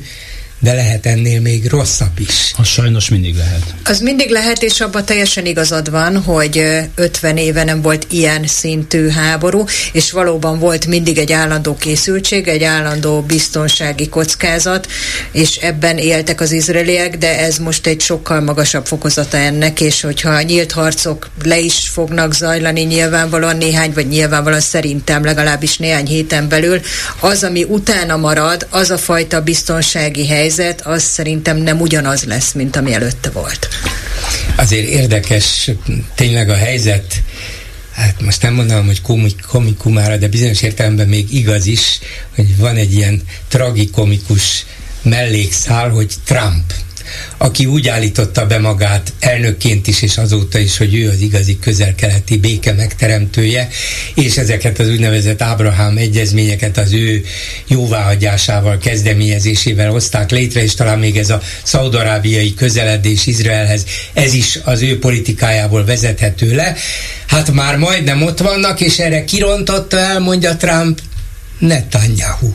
Úgyhogy emeljenek vádat Netanyahu ellen, mondja az a Trump, aki korábban puszipajtás viszonyban volt az izraeli miniszterelnökkel. Igen, de neki mondjuk van rutinja már, hogy milyen az, amikor hát vádat emelnek. Is, meg, a, meg a hülyeségben is sajnos van rutinja, csak azt mondom, hogy képesek olyan világpolitikai szereplők, akiknek most hatalmuk közvetlenül nincs, de lehet, hogy másfél év múlva megint lesz, ilyeneket mondani, és ezért mondom, hogy tulajdonképpen minden forgatókönyv létezik, és asztalon van, és abból nem nem is a legsúlyosabb az, hogy minden ugyanúgy fog folytatódni egy még szörnyűbb katonai összecsapás után, mint eddig, hanem lehet, hogy rossz. Talán még az is elképzelhető, hogy egyes izraeli döntéshozók fejében, lehet ez Netanyahu is, az, az lebeg, hogy kivonultunk Gázából 18 évvel ezelőtt, Eredménye volt? Nem volt eredménye. Meghalt egy csomó ember? Meghalt. Állandó tűzpárbajok, katonai e, ide-oda vágások voltak? Igen eredményre vezetett? Nem, hát látjátok, ilyen támadás Izrael ellen még nem volt, mint a mostani. Hát akkor foglaljuk vissza Gázát. Na, hogy ebből mi történik? Mert a helyzet nem ugyanolyan, mint 2005-ig volt, ezt szerintem még ő sem tudja. Azt és nem gondolom, hogy ez lesz, de az valóban felmerült lehetőségként, hogy mondjuk ott az övezetben a határ részt azt nem hagyják ugyanúgy, mint eddig, tehát ott lesz egy, nem tudom, ütköző ez egy ütköző zóna, köszönöm szépen ezt a szót kerestem. Azt én nagyon-nagyon nehezen tudom elképzelni, hogy mert amit te is mondasz, annak rettenetes kockázata lenne, ez már nem ugyanaz, mint 2005-ben volt, meg visszavonulni, tehát kivonulni azért még mindig egyszerűbb, mint visszavonulni, Úgyhogy én azt gondolom, hogy inkább tényleg ez az ütköző zóna elmélet lesz, ha lesz valami ilyesmi, de az tény és való, hogy ilyen probléma előtt nem nagyon állt még szerintem az izraeli kormány, meg vezetés, meg hadsereg sem. Hát ütköző és... zóna, hát ott volt ez a fal amit építettek, az egy bizonyos értelemben ütköző zóna. Átmentek rajta? Át. És arról nem beszélve, hogy átlőttek rajta több ezer rakétát? Át. Úgyhogy lehet ütköző zónát csinálni, vagy azt mondjuk, hogy nem megy. Hát akkor Izrael része legyen. De valószínűleg az sem megy. Hát az, ez az, hogy, hogy a dolog, és akkor elindul egy olyan fajta eszkaláció, amit, amit valószínűleg Izrael sem akar, nem is akarhat, csak azt mondja, hogy ezt a problémát nem tudom megoldani. Egyszerű volna, azt kellene mondani, hogy, az, hogy a gázai vezetés, a palesztin vezetés, ott is Cisjordániában is, Gázában is azt mondja, hogy elismerjük Izraelt, joga van a létezéshez, szeretnénk tárgyalni arról, hogy mi milyen feltételek mellett létezhetünk mellettetek, akár önálló államként, mert azt szeretnénk lenni. Tudjuk, hogy ez a két állam megoldás egy ideje már a sufniban van, de, de ettől még elő lehet venni, csak ahhoz kellene egy olyan lépés, hogy jó, amit mi csináltunk, az borzasztó tömeggyilkosság, ezt a Hamas vezetést elkergettük, vagy mi magunk végeztük ki, de hát ez a mesékbirodalom. Igen, azt mondanám, jó, jó, jó reggel, Gyuri. Mondom, és, a megoldás egyszerű. És annál, annál is inkább, mert ugye mikor kivonultak Gázából 2005-ben, Sharon miniszterelnökségén, ha jól emlékszem, akkor egy sokkal jobb állap, bizonyos szempontból egy sokkal jobb állapotban lévő Gázát hagytak ott egyrészt, másrészt... Látványos hát, gazdasági csak zuhanás volt abban a pillanatban, hogy kira, igen, igen. Másrészt hát dollármilliárdokat loptak el. Tehát beszélünk talán ebben a műsorban arról, hogy Magyarországon is tűnnek el közpénzek, de ami valószínűleg abban a világban van, az, az, az, az egészen más. Tehát ott, ott, ott aztán tényleg eltűnt. Tehát nem arra használták, hogy jólétet, munkahelyet, szociális intézményeket hozzanak létre, hanem ami az lopásból megmaradt, azt Hát ez az, amit most már az Unió is megfogalmazott, hogy felfüggesszék -e ezeket a pénzeket, hiszen nem feltétlen oda jutnak el, de nyilvánvalóan, hogy humanitárius segélyek nélkül, hogyha nulla, akkor baj van. Akkor, akkor nagyon nagy a baj, igen. De valójában tényleg az történik, hogy azok a fejlesztési pénzek, azok a humanitárius segélyek, azok általában rakétákká alakultak, és nem nagyon jutottak el a Hát meg villákká, villákká úszómedencével itt ott a világ szebb pontjain. Hát ez, az is kell a rakéták mellé, igen. Másik másik háborús helyről, hogyha beszélünk, hogy egyrészt látom a képet, hogy Szijjártó Péter, magyar külügyminiszter ma a moszkvai folyóparton futkározott. Az egészen, egészen döbbenetes volt. Az egyik kollégám küldte el azt a képet, tehát, hogy csípős a reggel Moszkvában, de jól esett a futás, vagy valami ilyesmi, tehát mintha nem tudom én uh, hol futott volna. Hát én futok, én mindenhol futok, és nyilván szoktam szelfiket is készíteni, de hát azért szóval mindennek van határa, azt gondolom. Igen, abban én is belefutottam abba a képbe, és hát nagyjából csak ezt a megerősíteni egészen döbbenetes, hogy, hogy, hogy hogy lehet még egy ilyen egyszerű futás képből is valami nagyon rossz politikai üzenetet közvetíteni, hogy ebben egészen profi a mi külügyminiszterünk. Igen, még a, de akkor is probléma lenne, de mondjuk, hogyha lenne neki egy hasonló selfie Kievből, vagy nem tudom én honnan, akkor még azt mondanám, hogy hazudhatja azt, hogy legyünk kiegyensúlyozottak, de így ez, ez egy nagyon, nagyon gáz. Hát igen, főleg egy olyan kiebből, hogy itt is igyekszem futni, de azért éppen most volt egy légiriadó, vagy hallom a szirénákat, és most be kell futnom egy óvó. Ugye Novák Ó, Katalin, nagyon nagy, nem, lehetne. Igen, én futottam Kievben félmaratont is, maratont is. Mostanában? Egy, igen, már egy hete futottam maratont, és... Maraton futás igen, van Kievben? Igen, ez az első, első kievi maraton volt a háború kitörése után, tehát van maraton, és mindenki életben van, és tavasszal félmaratont futottam, szintén egy versenyen, tehát hogy a, ha van légiriadó, akkor nyilván egy ilyen versenyt lefújnak azonnal, de egyébként a légiriadó dacára is mennek és sétálnak az utcán emberek Kievben, tehát azért a, az ottani légiriadó nem egészen olyan, mint hogyha Hersonban lenne légiriadó, csak ennyi. Meg a, meg a moszkvai futás sem egészen olyan, hát mint a moszkvai futás meg így van. És hát nem csak Moszkvába futott el, és ott tárgyal, mert hát jön a tél és az energiahelyzet. Mi van az energiahelyzetünkkel? Mi? Az oroszok szállítják a földgázt drágábban, mint hogyha Európában vennénk, de szállítják, jó, ebben bízhatunk. Most akkor mi a probléma? Jön a tél, tudtuk. Az oroszok szállítani fognak földgázt? Szállítanak. Fel vannak töltve a gázterőzők? Fel most, vannak. Igen, igen, igen, fel vannak, igen. Soha nem volt még ennyi. Rendben. De hogy miről tárgyalnak, még azt is lehet elképzelni, hogy tárgyalnak valami nagyon fontos, titkos dologról, ami, de micsoda? ugyanez a kérdés hát vetődött. futócipő. Igen, lehet, hogy Moszkván, hogy gyártják a legújabb, legjobb futócipőket. Csak még nem fér ki az, Együttműködés a Turul márkával. Az ufai hétmérföldes csizmáról nem hallottatok még soha? Igen, csak vissza kell fordítani a futócipőt Ukrajnából kifelé ebben az irányba, de volt egy másik érdekes, nem futása, de telefonja, a iráni külügyminiszter? A Hamas terrormerénylet merénylet nem is jó kifejezés, terror szóval támadás. támadás sorozat. Után fölhívta az iráni külügyminiszter. Na ezt magyarázd meg. Nem tudom. Nem tudom, Ezt és hangosan kérdezem itt is, a műsoromban is, egyszerűen nem értem, hogy létezik ez? Hogy, hogy, hogy juthat eszébe a magyar külügyminiszternek Iránt fölhívni, amelyiket Tovább az megyek. izraeli vezetés a legfőbb ellenségének és a legnagyobb veszélynek tart. Az, hogy eszébe jut fölhívni, hogy ez a diplomáciában egy ilyen válsághelyzetben előforduló dolog vagy sem, ezt tényleg nem tudom, még akár lehet, hogy föl is kell hívni. De ezt így demonstratíve nyilvánosságra hozni, az azért már elég, elég súlyos dolog.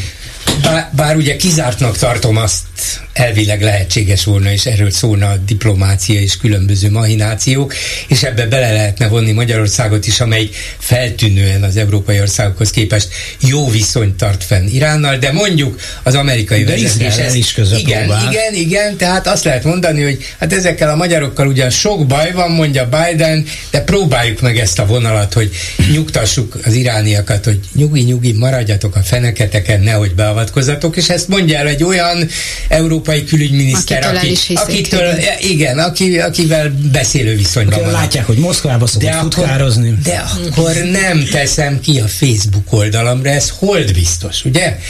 És, és nem tudom elképzelni egyébként, hogy ilyen lenne a viszony, ilyen ilyen bizalmi volna a viszony az amerikai vezetés és a magyar között, éppen ellenkezőleg.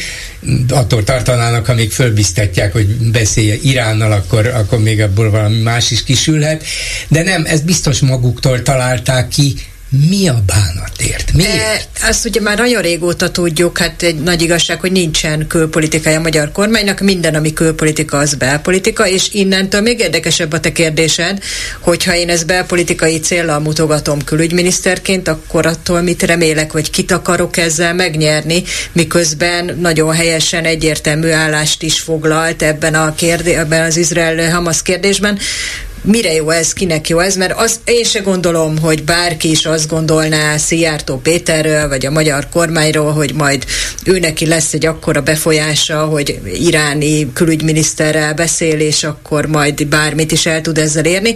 Én is magánakciónak gondolom, méghozzá egyértelműen nettó belpolitikai akciónak, és akkor megint itt a kérdés, nincsenek válaszaim, hogy csak megerősítem kavarás. a kérdésedet. Szerintem az, a magyar kormány, az Orbán kormány politikája, belpolitikája is, de a külpolitikája talán még látványosabban az állandó kavarás. Hogy Szerintem mi? ez sokkal egyszerűbb. Na. Tehát, hogyha... Uh, ez el, nem egyszerű, kavarni, kavarni. De, igen, tehát, hogy... Az a hogy, igen, hogy, mi, hogy ki, a, ki az a személy, mi, a, mi az a platform, ahol ő tényezőként fel tud tűnni. Nyilván az Unióban nem, hiszen ő a 28 plusz ennedik figura, ráadásul annyira nem is nagyon szeretik. Az Egyesült Államokkal szemben, hát most kit érdekel, mire megtalálják a térképen, addig, hogy hol van Magyarország, addig úgyis már befejezte a mondatot, és akkor ez meg úgy, ez olyan mindenkinek megragad, hogy oh, öcsém beszélt az iráni Oh, szerintem ennél nem bonyolultabb. Itthon tehát, ez bárkinek jelent Minden valami, foci meccs, tehát hogy szerintem uh-huh. ennyi. Lehet. Kö... Miután azt mondtam az elején, hogy fogalmam sincs, akár ez, ez, ez, egy, ez, egy, ez, egy, ez egy megoldás. Írjuk föl, és akkor meglátjuk, hogy milyen lesz. Egyszer úgyis, hogy kiderül, vagy nem. Közben azért ott a nagy kérdés, hogy mi lesz Ukrajnával, mi lesz az orosz-ukrán háborúval. Most néztem, a legutóbbi hírek azok nem olyan rosszak, hiszen Avgyivkánál, ahol egy nagyon erős támadást indítottak az oroszok, úgy tűnik, hogy az ukránok sikeresen visszaverték, nagyon nagy orosz veszteségeket okozva, de hát ez messze nem azért egy stratégiai győzelem, ez egy fontos taktikai siker talán. De hát ugye máshova ment a, hogy szokták mondani, szépen a világ fókusza más került az érdeklődés középpontjába, láthatóan azért már a támogatók, támogatói is fáradnak, már hogy Ukrajna támogatói. Szóval ti ti mit láttak, esetleg, aki legalább voltál Ukrajnában mostában? Hát a, a, ha pozitívumot kell még mondani, akkor azt talán pozitívum, ezt ma olvastam a Telegram csatornán, hogy a déli ország részen, tehát a Dnipróparti településeknél érezhetően alább hagyott a, a támadások intenzitása, tehát lőnek az oroszok továbbra, és itt jellemzően civil célpontokat lőnek, tehát lakóingatlanokat, iskolákat, kórházokat, és, és itt a támadás intenzitása csökkent, ez azt jelenti, hogy valószínűleg muszáj takarékoskodni a lőszerrel. Ez azt jelenti, hogy ha más nem, akkor logisztikai nehézségei vannak már az orosz hadseregnek, aztán, hogy ez meddig van így, vagy, vagy ez mennyire tartós, azt meg nem lehet tudni. Az, az hogy, hogy ez hogyan folytatódik, illetve hogy meddig, meddig tart ki a támogatási lendület, azt meg, hát ezt egyáltalán nem lehet tudni, ez ugye mindenféle választásoktól és, és egyéb politikai változásoktól függ Egyesült Államokban, vagy akár Európában is. Tehát, hogy az azért valószínű, hogy, hogy ez jövőre még nem, nem ö, fogják azt mondani a döntéshozók, hogy akkor ennyi volt, de hogy mikor fogy el valóban a lendület, azt, azt nem lehet tudni. Mert sokszor... bocsánat, csak, csak mondj valamit így a mindennapi életről, meg a hangulatról, mondjuk Kievben, hogy te mit, mit tapasztaltál? Kievben, illetve hát a... a hogy lehet egyáltalán oda jutni, mert repülő vonat, nem megy? Vonattal vagy autóval simán vonat. Hát az autót, azt körül ismerem, az elég kalandos, békeidőben is. Hát a vonat csak föl kell ülni, és ki kell bírni, hogy Budapestről Kiev az egy ilyen 20 óra körülbelül, és abból sok órát töltünk a határon. Hát majdnem de... annyi, mint a Budapest-Bécs, nem? ja, majdnem annyi, igen. Tehát eh, Kiev, vagy, vagy igazából a, a, az ország nyugati része, vagy akár a középső része, a, az, az, eh, az teljesen normális módon működik, hogy ez mennyibe kerül az államnak, az egy másik dolog, az egész infrastruktúrát fenntartani. Tehát a, nagyjából annyi látszik, hogy a katonakorú férfiak azok gyakorlóban vannak körülbelül, és minden, minden út szélén ott vannak a, az úttorlaszok félrehúzva, hogyha kell, akkor vissza lehessen húzni, de hogy így nagyjából ennyi. Van vannak légiriadók, én most a Kievit nem követem, nem annyira gyakran, vannak, inkább a déli és a keleti megyékben van több légriadó, ott azért mondjuk Herson megyében, vagy Mikolaiv megyében én ott voltam délen, ott ilyen napi két-három légiriadó van, de, de az emberek többsége nem nagyon foglalkozik ezzel, tehát nem szaladnak le a, az óvóhelyre, hanem élik tovább az életüket, mert hogy úgy nem nagyon lehet élni, hogy mondjuk öt óránként van egy légiriadó, és akkor mindent el kell dobni, és és nagyjából a fronthoz közelítve egyre több a kilőtt ház, de azért ezek működőképes városok, és jár a villamos, jár a busz, még Hersonban is, csak a, ott sokkal több a támadás, illetve ott a folyóparton, mert ott viszonylag könnyű átlőni, mert nagyon közel van a frontonal. Kösz. Szóval, hogy mi lesz Ukrajnával? Uh-huh ugye tele volt a világ sajtó is, meg politikusok is nyilatkoznak aggódva, hogy hát elfordul a világ érdeklődése, figyelme az ukrajnai háborútól, meg nem is fogják bírni anyagilag, katonailag utánpótlással Ukrajna támogatását, ha Izraelnek kell én ebben nem hiszek. Biztos okoz nehézséget, de az se Európa, se az Európai Unió, se a NATO, se az Egyesült Államok nem egyszerűen nem engedheti meg magának, hogy azt mondja, hogy hát jó, eddig tartott Ukrajna, szépen haltatok meg, értünk fiúk, úgyhogy most ahogy Orbán Viktor miniszterelnök úr is mondja, hát most legyen azonnal tűzszünet és béke. Úgyhogy fogadjátok el, hogy ott vannak az oroszok, azt jó napot.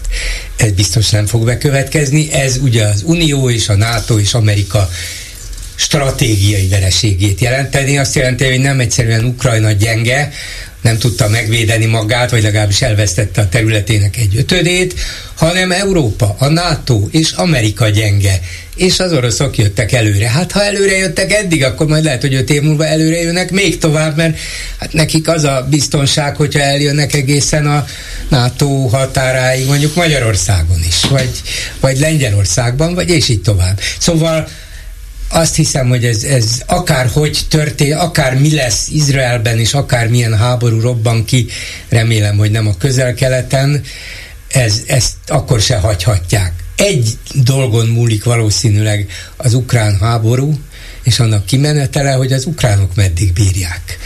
Ha bírják maratonfutással, meg bírják a napi három légiriadóval, és bírják azokkal az emberekkel, akik elvesztik a családtagjaikat, rokonaikat, barátaikat, mert azt mondják, hogy akkor se adhatjuk föl, addig szerintem Európa és a nyugat, és a, mondjuk a, a, a szabad, ez világ. A, a szabad világ, igen, mondjuk így, mellettük fog állni.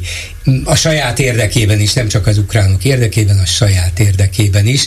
Tehát Ukrajnán múlik minden, hogyha ott megváltozik valamiért a, a belső hangulat, és azt mondják, hogy nem bírjuk tovább, elég volt, egyezünk meg, az valószínűleg a nyugatra is hatást gyakorol, mert ellenük, az ő akaratuk ellenében hiába támogatják őket. Hát azt gondolom, ennél egy kicsit azért árnyaltabb a helyzet. Egyrészt az, hogy, hogy, hogy mit bírnak az ukránok, meg mit nem bírnak, ugye ennek van, egy, van azért financiális, illetve van erőforrásbeli korlátja.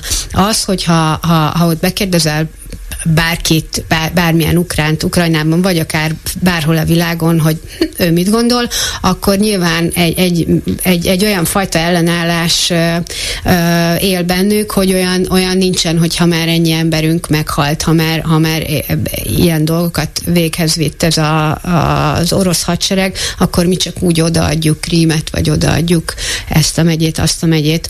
Tehát az biztos, hogy ott nem lehet nekik elmondani, hogy jó, hát akkor csomagoljatok el mind, mindent, és akkor kezdetek el kapálni, és akkor szokjátok meg, hogy az oroszok itt vannak a folyó túlpartján, vagy, vagy keleten kicsit közelebb. Tehát ezt, ezt nem nagyon lehet nekik pillanatnyilag megmondani. Ugyanakkor a, az úgynevezett nyugat, a, az elképzelhető, hogy megpróbálhat nyomást gyakorolni a, az ukrán mindenkori kormányra, amely ott se tudjuk, hogy lesz-e választás, mikor lesz, mikor nem lesz, hogy egy nyomást gyakorolni, hogy, hogy már pedig nem fenntartható, nem lehet öt évig ott öldökölni egymást egy, egy falu határában.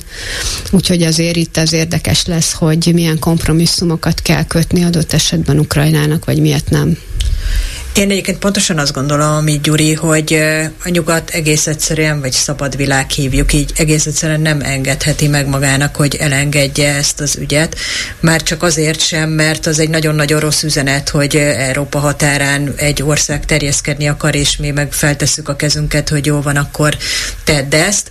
Azt gondolom, hogyha így lehet tippelni, de hát én aztán tényleg sem mennyire nem értek hozzá, hogy mivel most úgy néz ki, hogy ez az ellentámadás, ez most már, hát amennyire egyetem volt, azért hamarosan véget fog érni, megjön ugye, amit szoktak mondani az esős évszak, az valószínű, hogy el fog húzódni ugyanúgy, ahogy a krími konfliktus, ez is elhúzódhat ilyen, hát valami hasonlóra, tehát ilyen alacsony takaréklángon tartó konfliktusra, mint ahogy Izrael kapcsán is megjegyeztük, hogy hát sajnos ez várható, hogy lehet, hogy így lesz, hogy mindig lesz egy folyamatos konfliktus, ahogy eddig is volt egy biztonsági helyzet, de hogy annál egy magasabb szintű, és akkor ez így elmehet évekig. Oroszországnak mindenképpen az az érdeke, hogy ez eltartson évekig. Ugye Sojgó a védelmi miniszter is mondta, hogy ők legalább 25-ig kitartanak, de hát nekik azért is érdekük, mert Ukrajna addig se lesz NATO tag, ők addig is fent tudják ezt az állapotot tartani, de az, hogy a nyugat elfordulna, azt én se gondolom.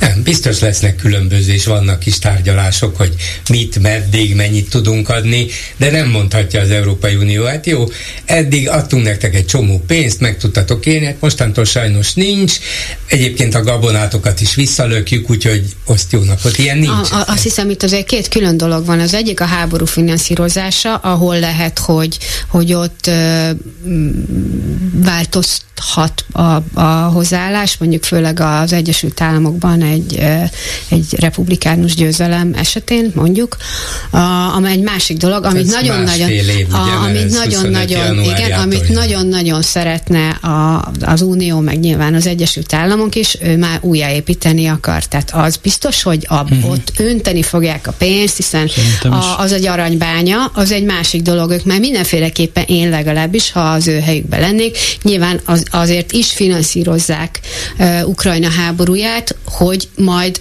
annak a, a sokszorosa fog visszajönni, mint, mint fejlesztési terület, mint új piac, stb.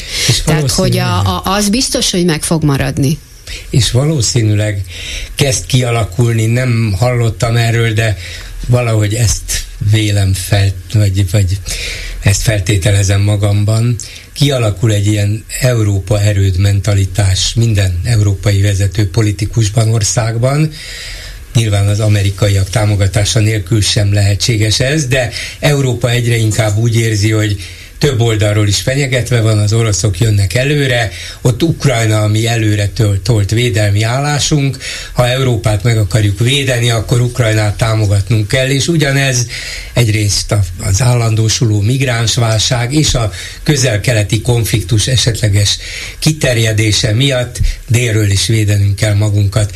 Ez az erőd mentalitás fogja meghatározni szerintem az európai politikát, nyilván a szavazásokat, a választásokat is, tehát sok veszélye van ennek, de ez át fogja formálni a következő évtizedet ezen a kontinensen, ezért Ukrajnát sem szabad magára hagyni, nem is fogják, és valamilyen másfajta ilyen elszigetelő politika lesz a földközi tenger felé is. Hát meg az is látszik, ahogy a védelmi politikát mindegyik ország, meg olyan uniós tagállam hirtelen előtérbe helyezi, hogy még az a Németország is elkezd fejleszteni, amelyik azért évtizedeken keresztül nem fejlesztette a haderejét megengedtek egy teljesen másik dolgot.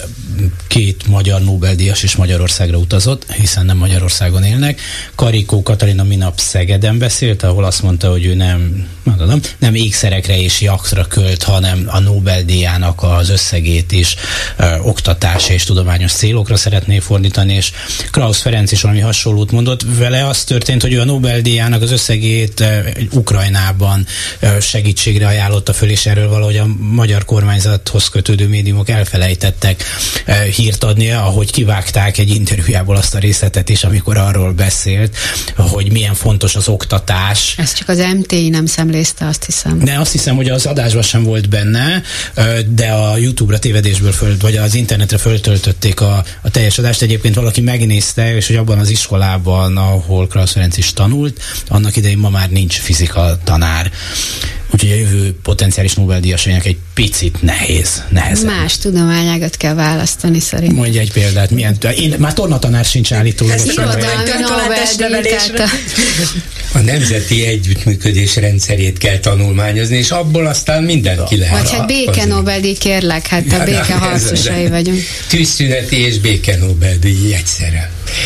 Um, minden esetre Orbán is ugye néhány szót vesztegetett rá ebben a pénteki rádió Te ilyeneket Nem olvasok. Jó. A hallgatásra nem tudom rávenni magam. Megértelek. De elolvasom. És azt mondta, hogy hát lám, mi magyarok, tényleg? Mi magyarok. Mert még itt mély, Magyarország, mély Magyarországra ezt a kifejezést használtam. Azt nem értettem, hogy mire gondolt, mint mély Magyarország, tehát hogy földrajzilag is nem biztosan a, van nem, nem, a, nem a belvárosi Igen, a, de, hogy de a Mort meg Szegedet azért ne tekintsük már a... Hát, de még kisújszállást és Mort se, ugye? Ja, de mind a kettő... Jó, én egyetértek vele, de szerintem ezt jelenti tízezer, tíz és fél ezer lakosú, vagy tízezer, ezer lakosú gimnáziummal rendelkező kisváros. Ugye gimnáziumokban... Szeged Igen, igen. Tehát nem, nem ez a mély Magyarország, ha valami, akkor a Nógrád megyei... Hát nem kis... a gettóból jöttek igen, azért ők sem. Igen, tehát, hogy nem, nem de mondjuk... De nem, de nem a budapesti értelmiségből, ez is igaz. hogy nem. De ki mondta azt, hogy csak itt születetnek okos emberek? Senki nem mondta. Tehát ez az, ez az állandó konfliktust képezünk, csinálunk, ellentéteket szítunk. A budapesti akármilyen elkényeztetett értelmiség és az igazi, becsületes magyarok között. Pedig azok is vannak ám ugyanolyanok. Szóval ezek az áll ellentétek, ezeknek a felmutatása, kiélezése egyáltalán úgy, úgy állítja be, mintha ez valódi volna. Nem egy dolog valódi, hogy ezekből a kisvárosokból is föl lehetett kerülni mondjuk egyetemre Magyarországon, és aztán... Ez a 70-es, 80-as évek. Pontosan, hogy ez nem ma van. De az igen. a pártállam idején volt, amikor még, még bizonyos szabályokat tartott. Igen, igen, így van. Ma pedig ezek, ezt az általános iskolai képzést, meg középiskolai képzést nyomják le, és, és fokozzák le, és teszik egyre nehezebbé, vagyis ha egy tanulságot le lehet vonni az egészből, hogy igen, erre kellene költeni, ennek kellene nagyobb teret, lehetőséget, szabadságot, pénzt, stb. adni, és akkor jöhet a következő, mert azt mondta Orbán, még a kis lehetőségeket is meg lehet ragadni. De van egy nagyobb, eljutok a Szegedi Egyetemig, aztán nem finanszírozzák a kutatást, úgyhogy tovább kell mennem, mert nem tudom csinálni, amit akarok. Vagy Krausz azt mondja, hát ha itt maradok, akkor csak középszerű dolgokban tudok részt jó, venni. Jó, egy nagy gazdag országgal nem lehet bizonyos tudományágakba versenyezni. Igen, ez, ez igaz. így van, de bocsánat, hogy félbeszakítalak, de hogy e, olvastam egy, egy olyan kutatásról, ami arról szólt, hogy egy kanadai, valami szociológiai tanszéknek a kutatása volt. A, azt vizsgálták, hogy a hajléktalanoknak, hogyha adnak fix összeget, akkor valóban elisszák el, drogozzák el, elszórják akarják, vagy be, és akkor mondhatjuk, hogy hát nem véletlenül kerültél oda, ahol vagy komám. Vagy értelmes dologra használják föl. A kutatás eredménye az lett egyébként, hogy nagy, nagy arányban értelmes dologra használták, tehát lakhatásra, képzésre, stb. Tehát, hogy igenis van értelme annak, hogy egy jelentősebb összeget, és nem havi x apanást, hanem egy fix összeget oda nyomni a rászorulóknak, és rábízni, hogy mire költi. De hogy ami Kanadában. miatt, Kanadában, ami miatt ez eszembe jutott, az az, hogy a kutatás része volt, hogy nem tudom én 50 hajléktalannak adtak fejenként 7500 kanadai dollárt. És ezt kiszámoltam, ez ez ilyen százmilliós nagyságrendű volt a, a, a kutatásnak a, ez a költsége. És akkor még a kutató e, ja, ja, ja. fizetésére nem tudom mire, de azt még bele se számoltam, hanem maga az, hogy hát próbáljuk ki, hogy a homeless és akkor itt van erre egy valakpénz, amiből itthon egy teljes tanszék működik fél évig. Teljes tanszék egy egész egyes. Hát, hát, rég szóval, hogy... Nagy tanszék. Nagy tanszék. Szóval, hogy a... És, hogy ez, a, és, és akkor a, a természettudományos kutatásokról és akkor azért nem mondtam, hogy ez egy szociológiai tanszék volt. Ilyen szempontból ez, ezen nincs nagyon de, mit csodálkozni. Az, hogy kicenzúrázzák, amit mond, az nem kerül pénzbe, hogy ott hagyjuk, hogy... És bocs, hogy csak én figyeltem a megnyilatkozásait mind a két Nobel-díjasunknak, és hogy nagyon okosan beszélnek. Tehát valahogy mindig az az érzésem volt, hogy ezek Na, hát. nem. Mert lehet valaki nagyon okos a saját tudományágába, ami nem is értem, hogy mit kutat, de hogy a nyilvánossághoz szólás az egy másik dolog, hogy, hogy az volt végig az érzésem, hogy ezek az emberek nem Magyarországon szocializálódtak.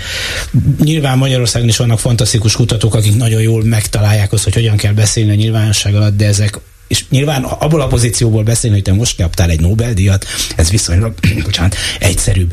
De de hogy, hogy annyira okosan, felülemelkedve a kis stílű vitákon e, beszéltek, meg hiszem, akkor a azt a kivágott részét, az semmi sértő nem volt. Hát az, az elmond valamit, amit egyébként mindenki gondol. Hát ha nincs fizika tanár, nem fogsz fizikát tanulni, csak más dolog, ha ő mondja, mint hogyha én, bár nekem is volt ötösöm hetedikben, azt hiszem fizikából.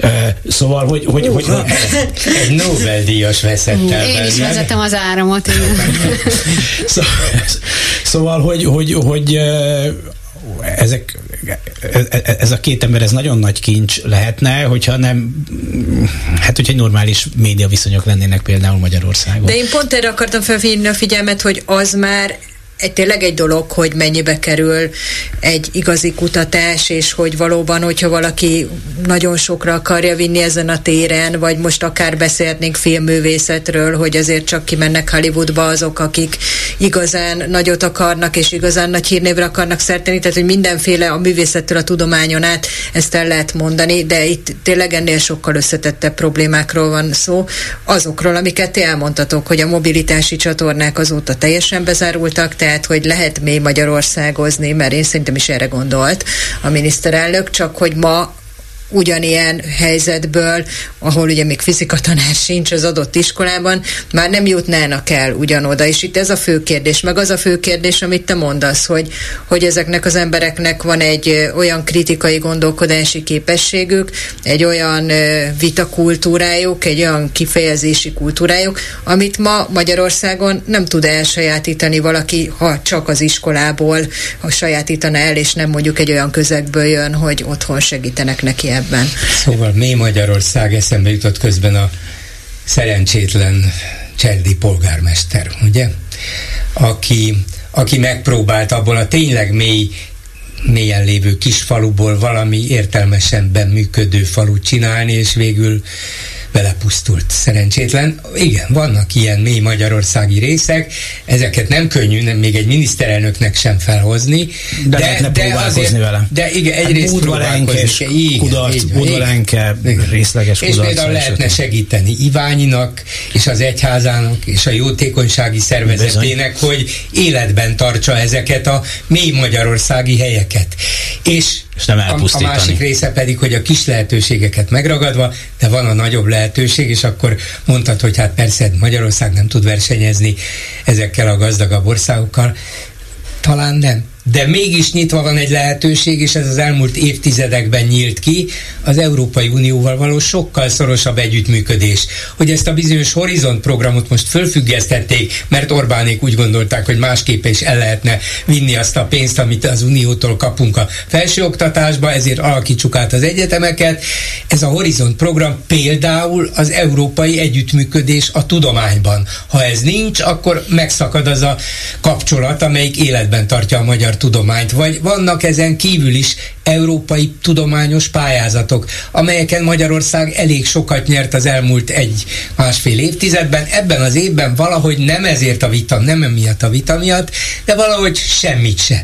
Tehát be lehet kapcsolódni a világ fejlett tudományába, és... Be is kell, mert be, egy országban tudomány már nincs. Igen, igen, csak azt mondom, hogy amik, amiket megtehetne a magyar kormány azért, hogy ez így legyen, azokat nem teszi meg, sőt, keresztbe teszi a gerendákat. Persze, hát az világos, hogy hátra megyünk nem előre, hogy egy ilyen szép kifejezéssel éljek, de egyébként erről azt mondta az egyik kutató, akit ez nagyon is érint, ez a horizont, hogy az egyrészt teljesen nyilvánvaló, hogy a fiatal kutatók ki fognak menni külföldre, mert valóban ellehetetlenülnek, de ami még, még szomorúbb, ha egyáltalán lehet még fokozni, hogy a már meglévő kapcsolatok is tönkre mennek emiatt. Tehát az azok a projektek, amik még futhatnának, azok se fognak, hiszen ott inkább olyanokhoz fordulnak majd a partnerek, akiknél nincsen ilyen probléma, nincsen ilyen helyzet. Tehát, hogy úgy, ahogy van, ami eddig, amiben eddig volt előrelépés, azt is sikerül teljesen leblokkolni ezzel az egésszel, hogy nem sikerül megállapodni az Unióval. Két percünk maradt, pedig ez nagyon erős téma. A Fidesz szavazók többsége szerint sem teljesen kizárt, derül ki egy közülénykutatásból, hogy Mészáros esetleg Orbán strómanja lenne. Hát fantasztikus. Na és mi következik ebből? Hogy semmi. Semmi, semmi igen, de, de, ez, ez egy végszónak nagyon jó. De, de most mindig, egy... egyet, mindig, mindig van másfél perc. Ez is majdnem ilyen erős. Kovács László, aki a közbeszerzősi hatóság vezetője, ha jól értem, azt mondta, hogy Magyarországon jelentősen csökkent a korrupciós kockázat a közbeszerzések körül, e, miközben hát ugye látjuk, hogy a tavaly a mészáros cégek az összes elnyerhető pénzt több mint 12%-át húzták be, 2021-ben 16%-át, de szerencsére a korrupciós kockázat rettentően lecsökkent. Hát kár, hogy erre ilyen kevés időnk van, mert ez egy nagyon érdekes, hogy hogy lehet, hogy lehet a jogszabályok betartásával ugyanúgy fenntartani a korábbi helyzetet, és akkor lehet mutogatni, hogy jaj, hát na, mi minden, minden előírás betartottunk, és valójában a nap végén mégis pontosan ugyanaz lesz az eredmény, mint hát tegnap. Ez pontosan ugyanaz, mint amikor azt mondják, hogy jó, akkor mostantól nem lesz olyan, hogy csak egy cég indul egy közbeszerzésen. Hát van és cég, akkor mi... Mészáros és Mészáros és Mészáros és lánya. Hát, hát ennyi. nem csak erről van, hanem van, van, van három minden, potenciális nyert, és akkor rotálják egymást szépen, hát és mindegyiken ugyanaz a három indul, nem kell, hogy mind a három mészárosé legyen. Nem, nem. És akkor Barancs kell, is lehet. Így van, meg a szíj és baráti körel, tehát hogy azért... Tiborc, ne felejtsük ki. Így megvan ez azért. És egymással vállalkozói is lehetnek nagyon kis ügyesen. Ilyen egyszerű, így, így megy ez, szokták mondani. Köszönöm szépen, hogy erről beszéltetek. Elszabó Önsével, a Magyar Narancs újságírójával, Herskovics Eszterrel és Bolgár Györgyel beszéltük meg a hét legfontosabb eseményeit, ami persze alapvetően Izraelhez kötődött, és a hírekben folyamatosan a friss dolgokról beszámolunk, és hogyha valami nagyon drámai vagy nagyon fontos dolog történik, akkor vasárnap délután egy külön műsorral jelentkezünk majd. Köszönöm szépen a figyelmüket, ez volt a hetes stúdió. A mai műsor elkészítésében közreműködött Lantos Dániel, Horváth Ádám, Túri Lui, Sipos Magdi, Balog Krisztián, a szerkesztő Csernyánszki Judit volt, Dési Jánost hallották. A viszont hallásra. A hetes stúdiót a Klubrádió közéleti politikai magazinját hallották.